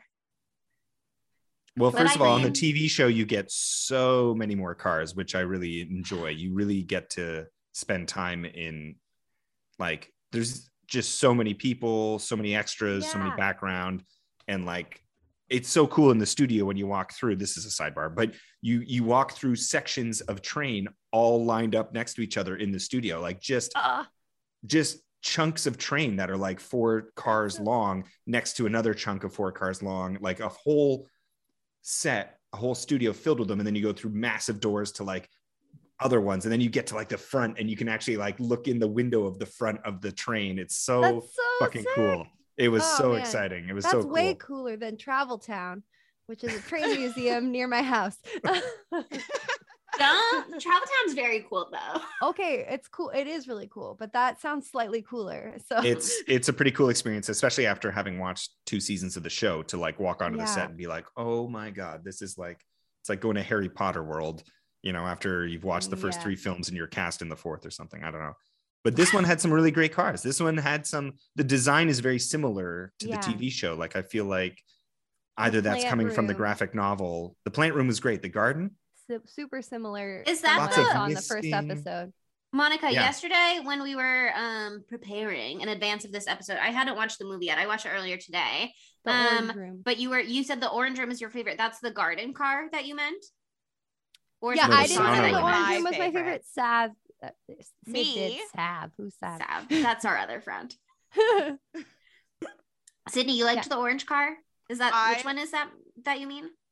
I think it's the garden one, but like Okay. when you first see it, it has Just all oranges, the yeah. orange trees, and I was just like, "Fuck yeah, that's And what I then there's someone be. like knitting there. That's you. Yes, Yeah. that would be me. I would be the nice lady sitting there, like who doesn't say a word as Doesn't like do a the thing. revolutionaries come through, just like But I guess this is like their fourth revolution in 17 years. So they're just like, whatever, frankly. Like, this might as well It's happen today. Mhm. I did I like would- the sauna car. Oh, I love a good sauna, but that's part of my heritage. I have to. My people invented long that shit. So Okay. Oh my Yeah. god, that's amazing. Thank you. I mean- um, You're welcome. On behalf of the Scandinavians. car? yeah, except for the murder that happens in the sauna car. That part. Well, Also, they made they didn't design it well because there's steam leaking everywhere. You're supposed to keep that in each room. So the, someone needs to do some repairs in that car. Well, there's a lot lot Yeah. of bullets flying on this train. I mean, clearly, clearly things are getting dama- damaged. You know, um, and I really thought that was going to be more of a plot point when they're at that point in the movie where they're going around the bend and they're firing at each other from the opposite points of the train. They're making all these bullet holes in the window. Yeah, thought that it was a like, stretch. the cold is gonna Yeah. get in and we're all gonna freeze. But Also- then also things went off the rails before it could happen. So he had an would've been- Uzi. One of them had an Uzi, which has like no. I'm no weapons Aim. expert, but but I know a few things, and like there's yeah, there's no aim. Those things are just going wild, and he's like shooting through the glass to like get across the like. There's no way that would happen with an Uzi. And it was like right here and then right here Yeah. for both of them. So the precision of it. Yeah, that was uh And I love also- some little dra- drama there. Little for no drama. That guy was so creepy and weird. Franco the Elder is apparently Is that his name? His The gray guy, the guy in gray? Ivanov, but his name in the movie. He does not look like a Vlad. He looks like a Vlad. Bert. a bird. He looks like a Bert. I thought he was just some like American dude. Like he's not like your stereotypical bad guy henchman, and yet he does such a good job in the film of being a bad guy henchman. But you're like, you're not really that threatening. You're kind of like a balding, derpy dude, and he's so good at being sinister. Oh, At the same time, I thought- I thought he was great. Die. No, man. Oh, he just keeps coming back. You want to know something that's really funny? So that guy is Franco the the elder. The other guy with like the black swoopy hair, who's his pal, is Franco the younger. Cute. No Those are their way. names. Twinsies. Now, is that oh, father and son? Is that like senior and junior, or are they I just think both it's Francos? two brothers. Named Franco? They both have the Yeah. same name? Who's I that guy? think George Foreman. the- You've heard of his children. They're all named Okay. George. Some people do that. I don't know. I feel like Yeah, it could be a father son kind of thing. I don't know. Well, do you think He those guys seems had a normal younger. father? Does anybody on that train? Does anybody in general? Yeah, good point. Good point, Sid. Good point. oh my god. Um. Okay. Wait. We were talking about our favorite train cars. Yours was the Sauna car. Chelsea, what was your favorite car? Um, I don't want to say the aquarium because, like, the realities and the logistics of the aquarium. Um, I found very confusing within the scope of the movie unless we do our whole thing, like I said earlier, where it's like, well, clearly the train is taller than it seems, and there's a lot more going on than it seems because the aquarium room, the ceilings in there were so much higher than they were in any other car. And also, presumably, they have to be even higher still for there to be room to have the aquarium. Um, but other than that, it was so beautiful. And I did like that it attached to the sushi car, although actually that is a little grim in its own way. Um, like the I fish don't know can that like you- watch Uh, yeah, that's propped up. But you go I to some would- sushi probably restaurants and they'll have that, like live yeah, fish yeah. and I probably would do aquariums and stuff like that. Sometimes the um, I think if you're gonna eat meat or or fish or whatever, you should acknowledge um that those were animals. But but that aside, anyway, I'm gonna move on. Uh, uh, the aquarium. I'm gonna. I'll say mine, and You'll mine is say the it? Okay. aquarium. No, no. That's no no, surprise, Second Monica. thought. No, that's no surprise. You sleep in problematic aquariums. childhood. Yeah. Mhm, mhm, mhm, um, and also sushi is my favorite food. So like, there's nothing better than that. I would just I be would best be- friends with that sushi guy. Mm. It would be wonderful. A great life. They only have it twice a year in January and What do they use July. That's I for think. right. The rest of the time. That's right. And well, they got to was just grow like- more fish. Yeah, they have to like True. sustain the population or Yeah. something. I Balance, I, etc. I don't know if I'd want to, you know, live if I could only eat sushi twice a year. You know, like what's rough. the point? That's my rough. breaking point. I'll just freeze to death before the train even leaves the station, frankly. You wouldn't make it onto the train. Like Not we making wouldn't have been selected to be on the train for one. Mm-hmm. Certainly not. And I don't know if I'm scruffy enough, scruffy, scrappy enough to fight onto the tail. I might be scruffy enough, but I'm not scrappy. You- enough. You're living for 17 years on the back of that train, you're going to be scruffy. Yeah, you become scruffy after you're scrappy. It's Okay, it's true, one true. and then scrappy the other. first. And that's Good the thing. I'm scruffy first and scrappy second, and that's why I won't make it. I think oh. I'm Oh. scrappy in like a one-on-one scenario, but not in like a pushing other people out of the way scenario. You know what I mean? And then I think once it came to um chasing down mommies to pull babies out of their arms. I think probably that would also be beyond the the scope of what I'm not in like an I'm such a good person way, but in like a I don't think I would fight for my life in that kind of way way. Yeah. I think I could get onto the train, but But I, I, feel think like I could would absolutely chase somebody down. I, I think I would thrive, quite frankly. I believe you wholeheartedly. I mean, the crazy Weird. thing is for 17, 18 years, nobody in the tail has seen water. Like they get all their moisture from these freaking protein packs. Like they must smell Oh, so bad. that's They haven't sad. showered. Remember when they're like, oh, there's water, take a shower. And like they're all like, Wash the blood oh, off, you wash said. the blood Yeah. off. They haven't had a shower. Some of those people were born in a accent? world. Uh, he's got a British accent. He's like an old, like smoking, like Don't question him. That is beautiful. He's awesome. I love John Hurt so much. He is incredible. Rest in peace, King. You're wonderful. But Ugh. but it would have smelled so bad back there. If I was a Taily, I probably would have made it a couple of years and then be like, just eat me. This smells so bad. Just eat I don't me. want to do this anymore. I'm anymore. ready to can't. go. I'm eating these like gelatin pucks. I gotta please someone kill me. We're dumping Okay, in well, buckets in the back. It's filling you. up. Yeah, yeah, yeah, yeah. If you volunteered yourself, I think like we could all. But they didn't have like it didn't look like they had a flame. Like they gotta eat those bodies raw. Oh, Yeah, No. it's like they don't have like a kitchen back there. It's just a sto- storage car originally, I think, that they just It's kind of. called got pushed human into. tartar. I Human and the tartar. baby is I the love a softest. tartar. Love a Oh, baby that tartar. little- that little tidbit, I was like, no, but that makes sense because veal. Because veal, yeah, yeah. yeah. Ah. Mhm. Also, That just wanna monologue s- is great though, from Chris I Chris wrote the whole thing down. Yeah. It is. and he's like, insane. and he's crying, and and you actually you really buy. It. He's so simple. He doesn't really do a lot of work. He just he just takes you through it, and it's horrific. It's such a great twist, and you understand why he's such a morose bastard the whole time. The whole film, you're like, man, fucking smile, like you're winning a revolution, like. But he's just so filled with shame And he's got two arms to fight revulsion with for the himself. whole time that remind that's him right.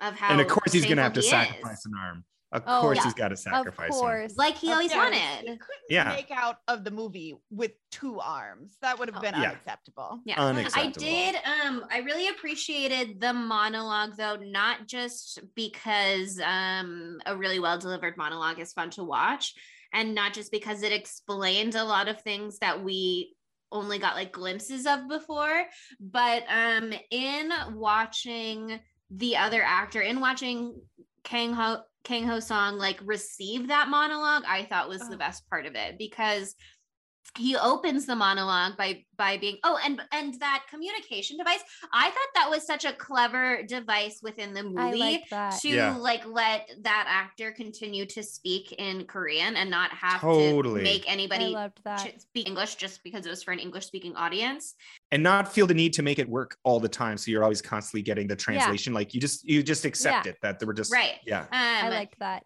just but- remind us every once in a while that it's still there Mhm.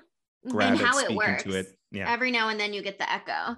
Um but i also watch everything with subtitles. Um so so i would almost like literally forget that that was happening at all. Um but he says when he gives chris evans the last cigarette he says you should be grateful that's the world's last cigarette you tail section pig. And it's like this guy has been helping him throughout a like ostensibly for payment which we think is drugs that he can do but it turns out it's so that he can explode the whole train.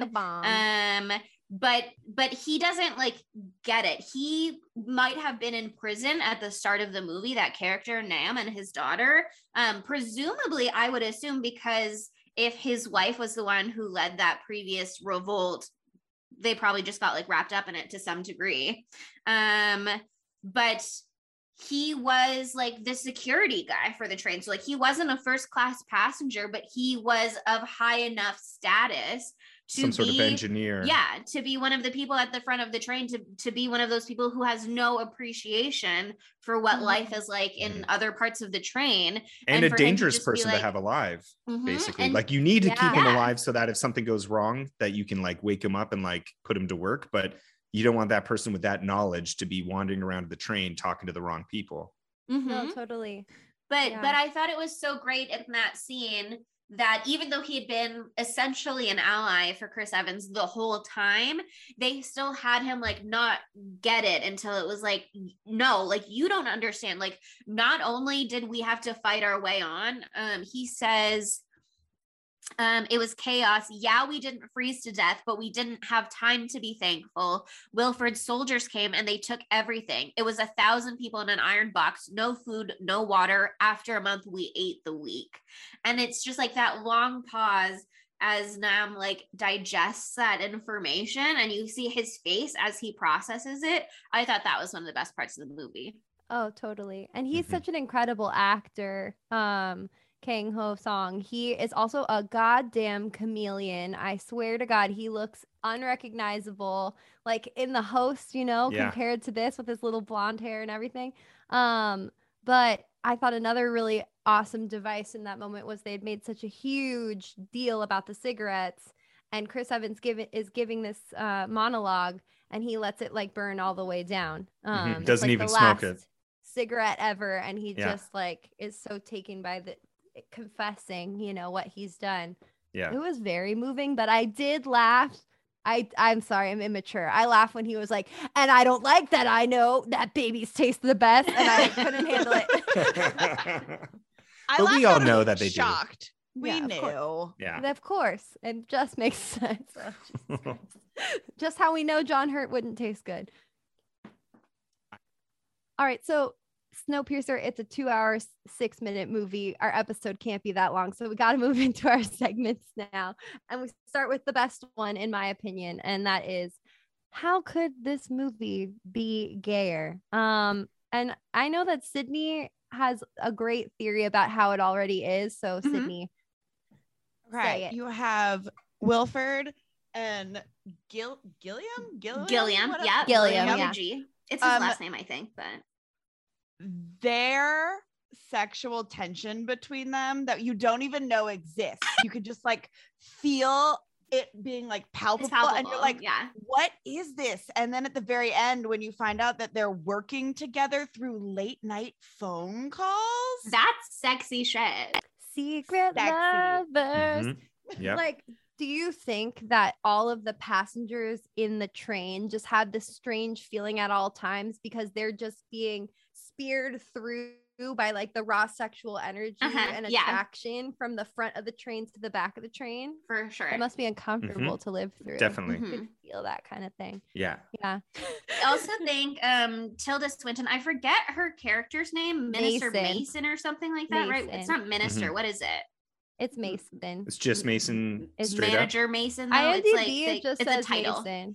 Um, Right. anyway, um, she oh excuse me, I apologize. Um, I shouldn't have used that pronoun because I think that character is uh, potentially non-binary because they call Mason Sir at one That's right. point. Um, yeah. and I didn't notice any other pronoun usage, but I noticed the sir. And then on IMDb trivia, it said that that role was like originally written um, with John C. Reilly in mind, which also iconic John C. Reilly. Wow. Um, Oh. but when they adapted Oh. it for Tilda Swinton, um, it That would have says been awesome. Bong Joon Ho intentionally left lines of Mason being referred to in the masculine form in the script, which show up in the movie.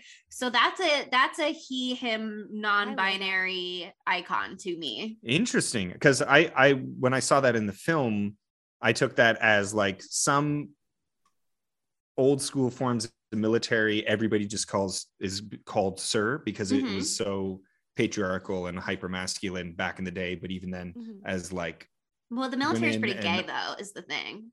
Yeah. True, very true.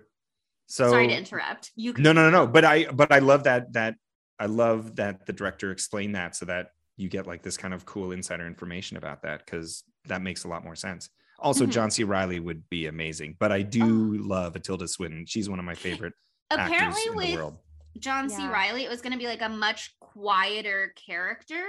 Um, and then it became really like cartoonish and more over the top um in in Tilda's version. And I don't Mhm. know if that was just Tilda bringing that to the character or if that was uh, more of a collaborative effort. Um, but Well, but I know, know the that glasses that Tilda wears are are Tilda's Mhm. glasses. So I love that. Well, John C. Reilly can bring ev- anything to the table. Yes, he can. yeah, but I love when he does cellophane man, quiet energy. Oh yeah. I That's mean, true. also that man can sing. Did you know that? He has the voice of an angel. I mean, I've you know him, Cellophane Mr. Man. Cellophane, but I like have seen him perform live, and he's got this like amazing Americana esque voice. I could see him and- being a really good bluegrass singer for Yeah. some reason, That's the I kind of he's performance Could that do he did. yeah. like wearing a little hat and a vest. He was wearing Cute. a cowboy hat. He was wearing a cowboy hat, and I've was There you seen him very roller skate and he was good at it. I believe it. I mean, he had to in Boogie Nights, so Mhm. Yeah, damn. Excellent Renaissance man, Mhm. Renaissance Okay. man, truly. How- I think. Oh, I had a theory on how to make Oh, it gayer. Please. Yeah. Yeah, yeah, yeah. I think the uh the jack boots, the the military guys, they're all Uh-huh. men. There's no women involved, and I doubt there's much of a dating situation. And I Sure. doubt that the rich people like mix with like the gritty Dabble. soldiers who are like back towards the tail. So I think those it. dudes, I think those dudes gotta gate up. They've they got to must. kiss. Oh. They must kiss. Have Yeah, they have no other homies. options. Like, yeah. You got to kiss That's your why homies there's good night. the at mouth least. hole so they could kiss. Yeah, they've got that mouth hole. The unnecessary balaclava that they're wearing. just to look sick, you To know. be it It does look sick though. It does It look looks sick. It is cool. Yeah. No, that's that's a. That's a I think very Yona's gay, point. but that's just projection. That's like I like Yeah. her, so why couldn't she be gay? You know what I mean? Mhm, mhm. Yona is gay, and therefore Kristian and I are right, and society ends at the end of the film. She could be bisexual. Yep. She could be bisexual. Yep. Sometimes people say gay and they don't strictly mean lesbian. Yeah, yeah, yeah, yeah. Backtracking, I see. I told you there's more survivors. oh my god! Some of them are of appropriate age to reproduce. Probably, Yeah. maybe if I get to decide, and I do. We can't talk about this more because I'm gonna think about the realities of it, and it makes Okay, me okay, very okay. deeply disturbed. Yeah. um. Okay. Any other gay scenarios that you can imagine? I mean, it's a I mean, on a certainly the club so kids, but the club kids I think are already like getting in there. Oh yeah. Anything Okay, goes in a club. Yeah, absolutely. And I All the know- ravers. Mhm, I mhm. don't know if this counts as a spoiler, and maybe I'm wrong, Kristian, but in the Mhm. first episode of the show, I saw a polyamorous gay thruple thing happening. I think. I, Yes. A, second. lot of Yes. yeah, sexuality So is the quite show's queer. open in the show. The show is yeah, definitely. The well, when all bets are off, that. you know what I mean. Yeah. Wh- Why not? Why not get a little crazy? Why not do whatever we want? Um, They had- but we had two hours and six minutes, and they could have made some of those minutes not a single explicitly gay. Can you believe it? I, I guess it wasn't romance. Damn, too Can you- bad. I mean, it felt like they had space with Chris Evans and Jamie Bell's characters until they get to the end where they go somehow Jamie Bell is only 18. Um Right. which is not yeah, representative of the actor's age. I googled that he was 27 in 2013. Obviously they probably filmed it a little earlier, but I remember Jamie Bell from like 2011 being on the internet and and doing Harry Potter role play and people would put him as characters. So to me he's much older than Right. than 18. Um and but he literally is. they really they really cut that at the knees right there. And that would also be kind of creepy if Chris Evans was like, I was gonna eat him, and then we fell in love when he, this when he became yeah. old enough. like and then as soon as he hit barely he legal, then okay. Yeah. Yeah. But hey if they guy, I, I killed that, your mom and I almost ate you. If he wasn't the baby, then I really think they could have had something and it could have been Totally. beautiful. The vibes were there, but then they were squashed. It's too Then they were squashed.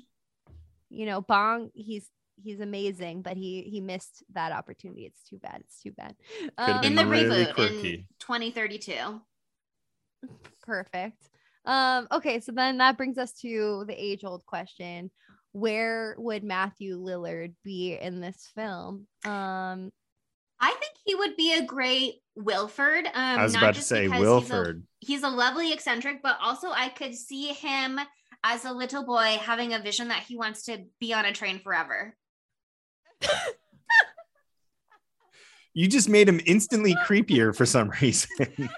He's so good at that, you know what I mean? And I That's could true. see a small version of Matthew Lillard um character in the in the role in the Mhm. not not him as a Character. person. I would No, God, no. never Oh, of speak course, to of course. who he is as a person. Yeah. We don't know him. Um, but yeah, yeah, yeah. To me, him being like, I'm gonna make a train that goes round and round forever, and I get to be on it, and it's gonna be fun, and everybody's gonna have to stop laughing at me. I think he could pull that energy off perfectly. If Matthew P- Willard, wow, can't even say his name. I know what you're gonna say, and I love it. already. Lillard. I said Matthew Wilford it by accident, but if Matthew Lillard was Wilford, there would have to be. You do not know what I'm going to say, if you do, then I'm scared that we've spent too much time together. There would have to be a scene with of him singing his own songs, Oh. um, the songs about his origin story. Like we need Oh that unhinged God. energy. I, he could pull it off really, really well. Like there's no one who can do an unhinged monologue better. So Yeah. we need that. They would need to add that in for him. What I thought what you were you- gonna say was that Skeet Ulrich could be Gilliam Whoa. Uh, for the the day- remake. A reprise. A The reprise day of our recording this, Levis. it is uh Skeet Ulrich's birthday. An Oh, Aquarius. is it? It is. Oh my god, amazing! Wow. And this episode's Wow, gonna come out the day after Matty Lilly's birthday, so Whoa. is the Right. season. Tis this. It all comes back to Scream, baby. It all Yeah. comes back All to comes back to Scream. Scream. But and actually, the directors, ourselves. the directors of Ready or Not, I directed Scream, the I new know. Scream. know. We're gonna Oh, talk yeah. about that in a minute, Dusty. Oh yeah. We Okay, have a lot great, of okay. questions. Um, okay, so that brings us to another important question, which is who's the dumb bitch um in this movie?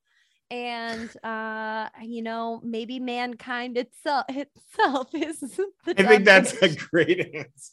Yeah, The I mean, people the who thought is- they could. We just don't know when to die. warming by Uh-huh. shooting by cooling the earth. are the Yeah. dumb shooting bitches. ice That's missiles thing. into the sky. I was very prepared to say Wilford with his forever train dream and then him making it a reality and then being like, You laughed at me, but now you want to be on my train. But you're right, it starts before that because while it may have been dumb bitch behavior in, say, 2011, in the 2013, 2014 of this movie, it's very smart bitch behavior because somebody else is shooting CW7 into the environment and it's bad and it doesn't go well. So probably Yeah. whoever is in charge of that, I dumb mean- bitch. I think it's Well- like Elon Musk will be that character in our Oh real my world. God. For God, sure. you're so right.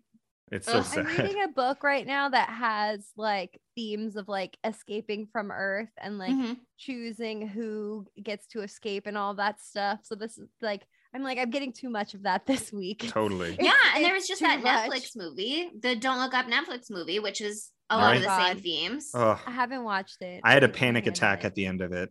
I I watched it with my mother, and we couple both had panic attacks over the holidays watching no. it together. She like M- sat on my Merry bed and we talked about like death and like what the end means. Like, You're like, Why okay, did they this do happens that? to us, yeah. I watched Every part of it with my dad. Movie. He did not oh. get Oh. that the funniest part was that Jennifer Lawrence was so stuck on the the selling the chip bags and stuff to them. He Oh, did not get that was that was the best joke throughout.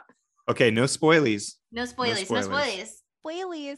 Well, why every year on Christmas do they have a choice that you should that you are tempted to make but should not make, and then you watch that movie with your family and it ruins lives? Like I watched Yeah. Uncut Gems. Oh God, no, no, on no. Christmas in the theaters. He started screaming at the top of his lung in the theater. Oh my god! I Oh get my it. God.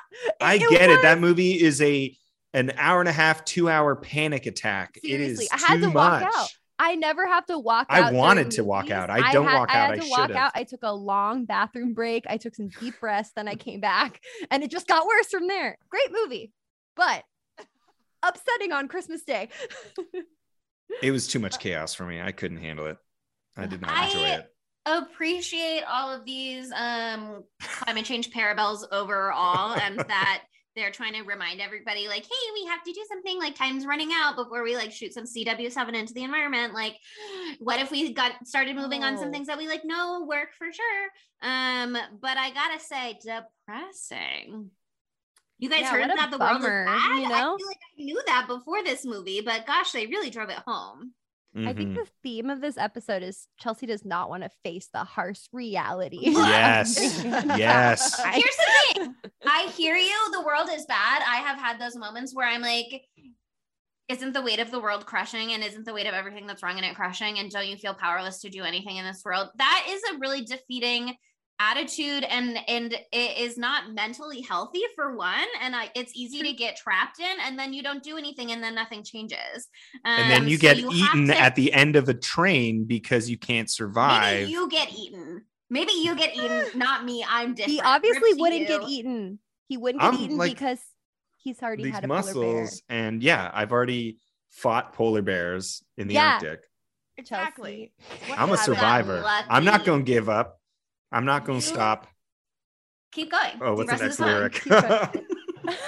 I'm a survivor. Go ahead. I'm not gonna I'm a give. survivor. I'm not gonna stop. And I'm I'm keep on moving. Come No. That's not it. I'm surviving. Damn it.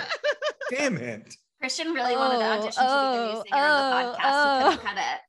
Cut it I know I couldn't. Uh, Damn it. Just keep going. Go into the O's. Go immediately. oh, the into O's the are great. Yeah. And then yeah. And then you win. don't worry about it. Mhm, Yeah. mhm, mhm. But okay, I'm gonna speak for Kristian right now. We're Okay. not negative Nancy's. Yeah. We just are, you know, We're not Donald Downers.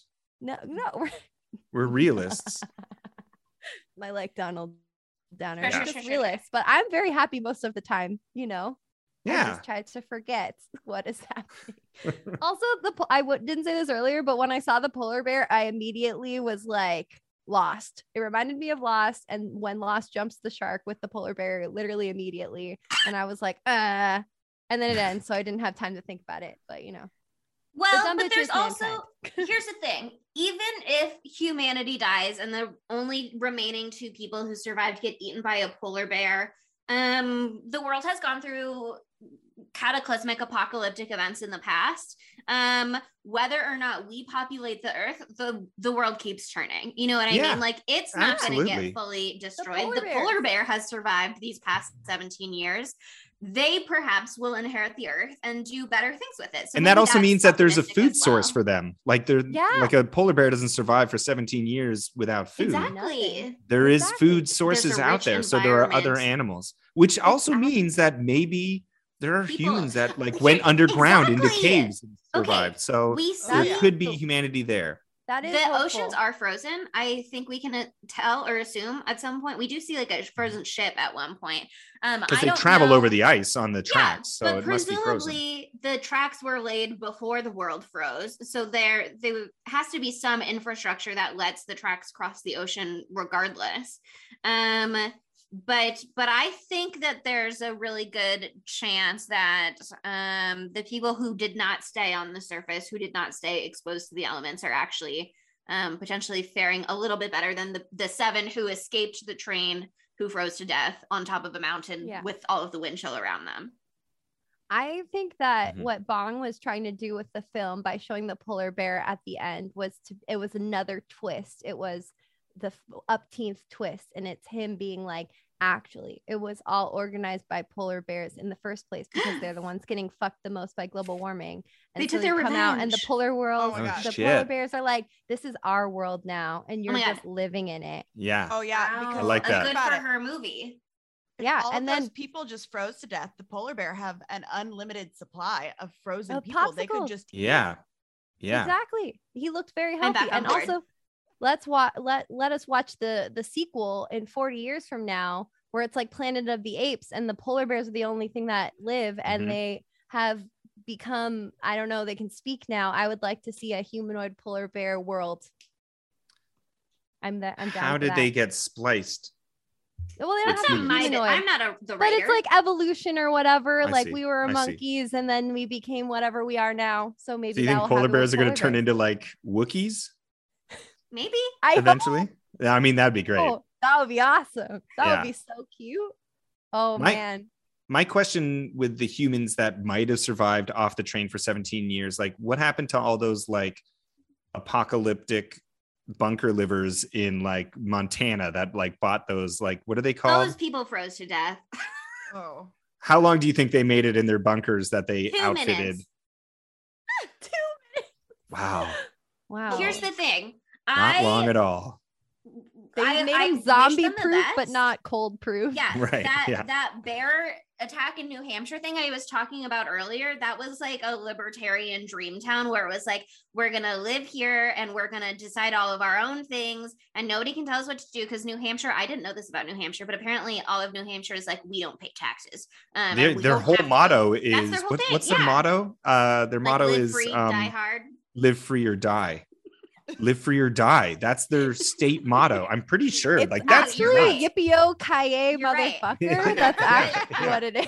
But so these like I'm looking libertarian online message board community communities where like let's start a libertarian haven in this town in New Hampshire, but they had a bear problem and because nobody wants to pay more taxes to like the Fish and Wildlife Association, they don't have much many ways to like combat their bear problem.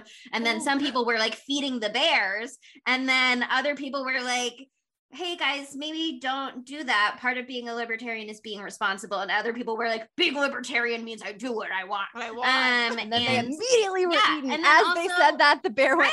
Right. they're not like mandating like bear safe trash cans by any means and and so they they're having a major bear problem over there The bears are back, Well, baby. the bears like broke they tried to live free, but they died instead. Is They basically it died what wasn't just happened. like hard. Yeah, bears they in the died street hard. and bears in in the outside the bears were coming inside to your home to get you Man, I So, love I No love that we're this is like that episode where we talked about wolves for 40 minutes. that was Like, also my I- doing It's important. No, it needs to happen. Mhm. Um this is animal okay, I guess we should we should get to Mhm. our knives out of fives because the, Okay. the dumb bitch is definitely mankind. We're we're in Yeah. agreement. and Yeah. fair Um, enough So Chelsea, what did people think about Snowpiercer 2013?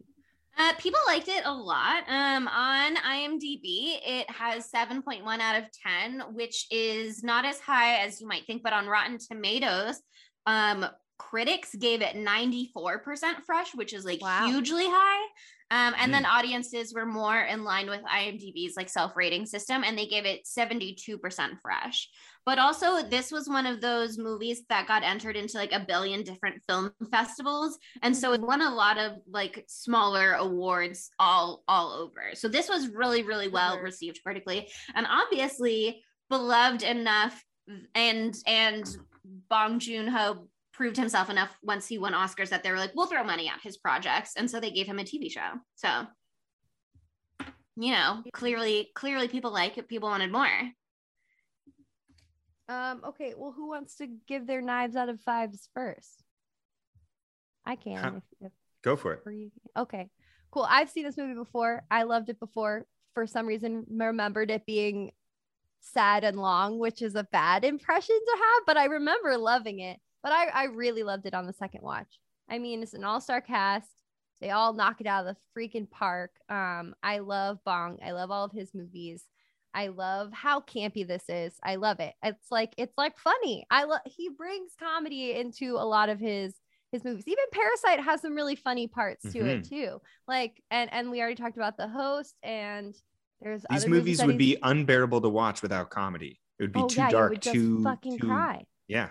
It would be brutal. Um, and yeah, I'm glad that they make it the the most epic, uh, brutal parts of the movie where you really start contemplating life and how horrible this whole thing is right at the end. So then it's over, and then you're like, okay. Oh, you're like, Um, oh, thank God. you're like, okay, it's done. Um, but yeah, beautiful costume design, set design. I- Honestly, where are the deleted scenes with the other train cars? I need them. I'll have the show for that. So I'm gonna give this a a four point seven for me. I really, Oh. really like this Oh. movie a lot. I just think it's like a beautiful. I it it was a lot to squish into a normal Yeah. movie length and he didn't go full Midsommar with it so i like i can't i don't have the attention span for like a three hour movie i gotta pause it and like have an intermission and that sort of thing but i didn't need that for this one and so i really really liked it a lot Mm. Yeah, I think um for me, I thought it was it was a it was a lot of movie. Um it was a lot of movie in 2 hours and it was a lot of really wonderful will, world building. Um and I think um I found some of the dichotomy and the aesthetic jarring between like the very grim dark back of the train and then like the richly colored fronts of the train and like Claude in her yellow coat coming in. It felt um I it I didn't like it was so purposeful. It was so clear that it was purposeful um and that it was really well done. Um, but to me, some of the cinematic shots and the way that they really will do like a slow-mo zoom in hyper focus at parts, it just like is not quite the aesthetic that I'm interested in. Um, and so while I was really interested in the story and the world building, and I thought it was really good, it's not necessarily a movie that I would rewatch. Um, although maybe I would have a different experience the second time around once I'm like a- able to appreciate all of the things and the lead up once I know where it's going. Um, but I do think it was really good. Um, and so I probably would give it like four knives out of fives. Um, it was not the the movie for me necessarily, but I absolutely respect like what it was doing. Fair. That's fair. That's Still a how- good score. That's how I feel. I'm not a big apocalyptic like Mhm. end of the world because like either I'm going like full balls to the wall and I will not like myself in the apocalypse or I'm just gonna kill myself. Either way, like it's Fair, not a fair. good situation. So I'm like movies make like I don't know, mo- like apocalyptic movies are just like mm, not my thing. But the actors Mhm. in this movie like the, just the like straight up stacked cast like i would probably give this movie like a 3.5 out of 5 but just the acting i'm gonna do a 4 Oh, like, she bumped it 'Cause up. here's the thing truly Oh. like chris evans like talking about how he like they cannibalized themselves was like so fucked up and Yeah. so good all at the same time Mhm. And, And like actually now that I'm thinking about it, the way they did stuff with Yona was really interesting as well with like her her clairvoyance. Um was used like really sparingly and really well where it was like Chris Evans was standing there at the front of the train in that moment with Wilford being like take the reins. Um and he's got his like deep deep purple eye bags and just Oh. looks absolutely so emotionally broken down. And you almost see him about to be like fuck it why not maybe? Or like i don't he, you can see that he's wavering. He's not sure. And it's only when yona goes over to the floor tile and is like there's something going on here. And you get the timmy reveal that it like really seals the deal for him and for the movie. So i i do think i think it was really really well done. Um but it's I I prefer like a from him at least so far. I prefer Parasite, which is like a much more grounded in our world, not quite as fantastical. Like the cartoony stuff served a purpose, but it was like a little cartoony for me.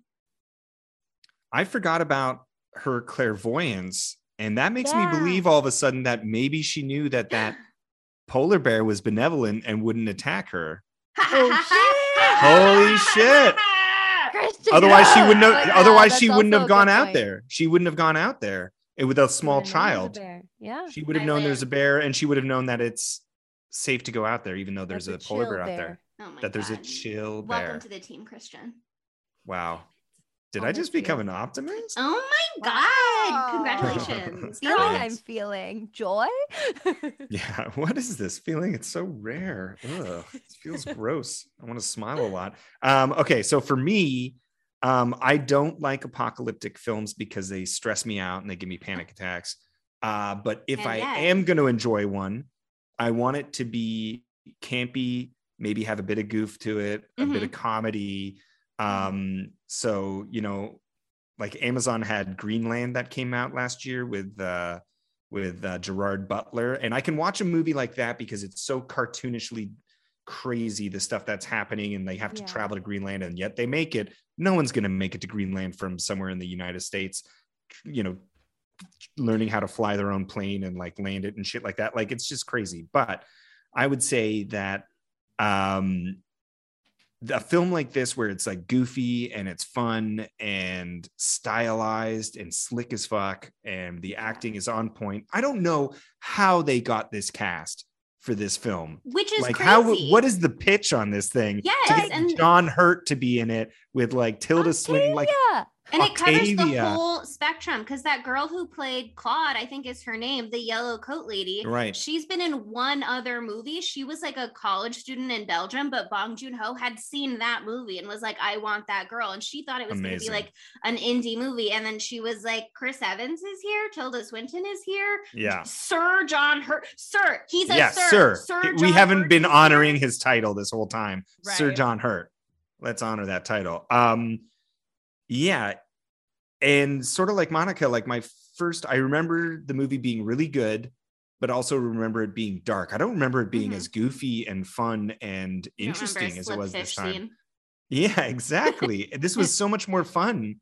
Like I feel like I'm going to remember the film better now Okay. because I'm in a different place 10 years later since I watched it the first time or whatever. But it's I don't know, but like it's it's so much better than I remembered it.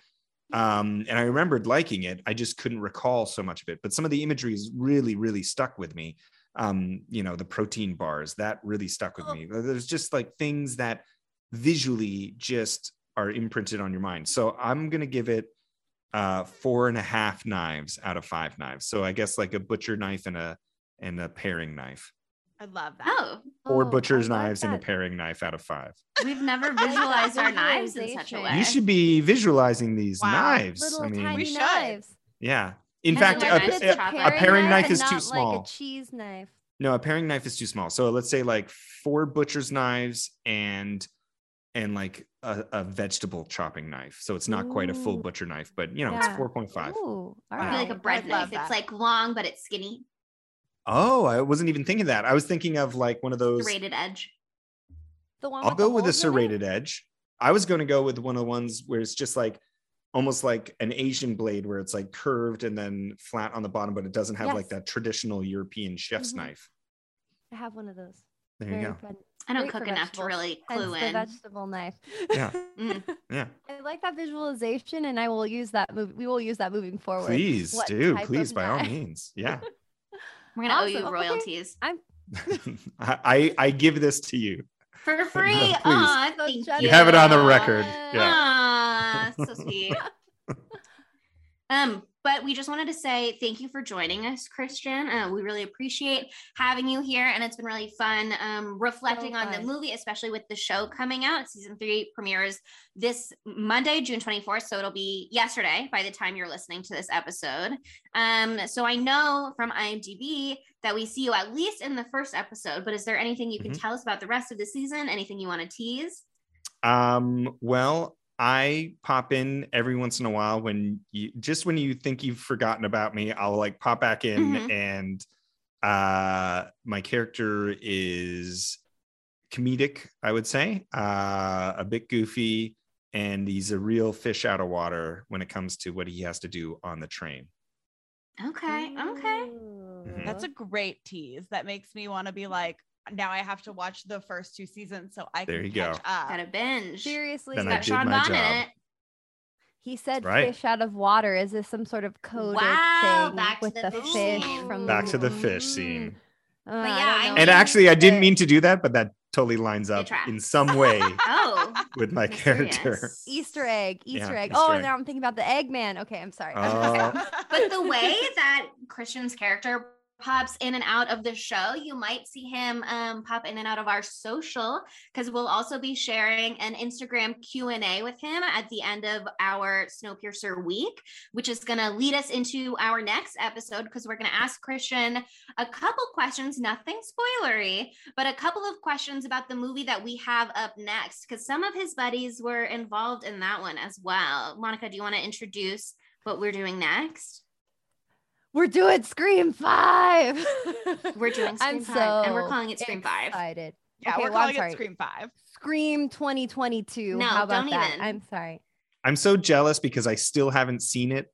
And Mhm. because I'm in Montreal filming right now and uh because of Omicron, everything is locked down. Like they there's no cinemas open right now. No. uh, So I can't watch. Scream. I still haven't seen the new Spider-Man film. There's like Oh, I there's like a, a whole bunch of films. Yeah, exactly. I'm like You trying are. to avoid spoilers on the internet. I'd and say it's fly to really LA, see it hard. with us. Monica and I are gonna we've both already Okay. seen it, but we're gonna go see it again so that it's fresh for us. Um, Sydney Excellent. has yet to see it, so really no spoilers when we do our Q and A.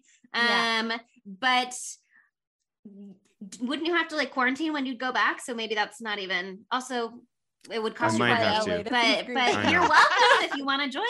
So kind of you. Thank you very much. Uh, I will. I will consider that. Also, the Yeah, yeah, production yeah. might not let me You go. let We'll see. know. Yeah, I will. I will.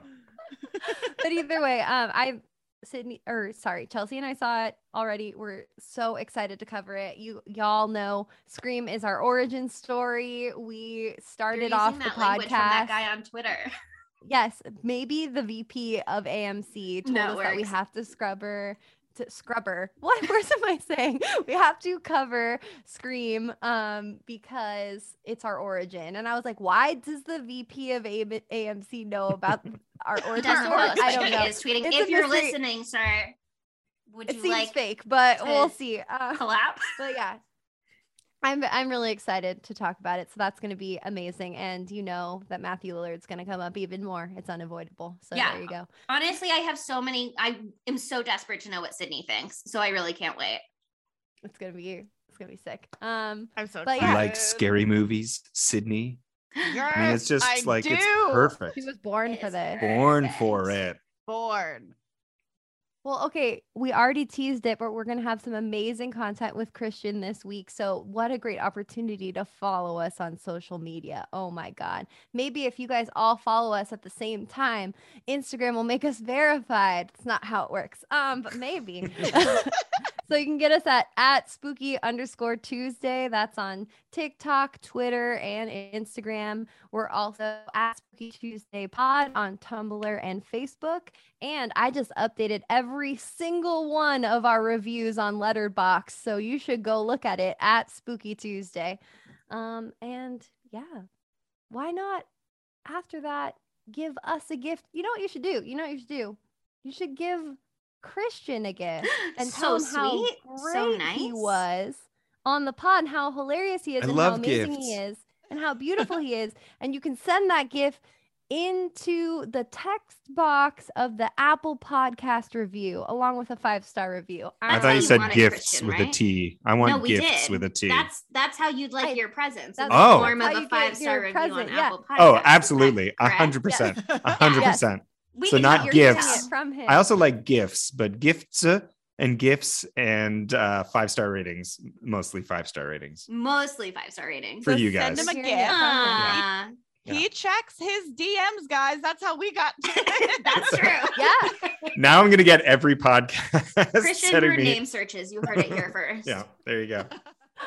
oh my god. But yeah, you know, give him a gift. He deserves it. We deserve it. Five stars. Apple Podcast, Podchaser, Spotify. It just makes sense. Just do And- it. Just do it already. Yeah. Um, and you know what? Thanks for listening. Bye, spookies.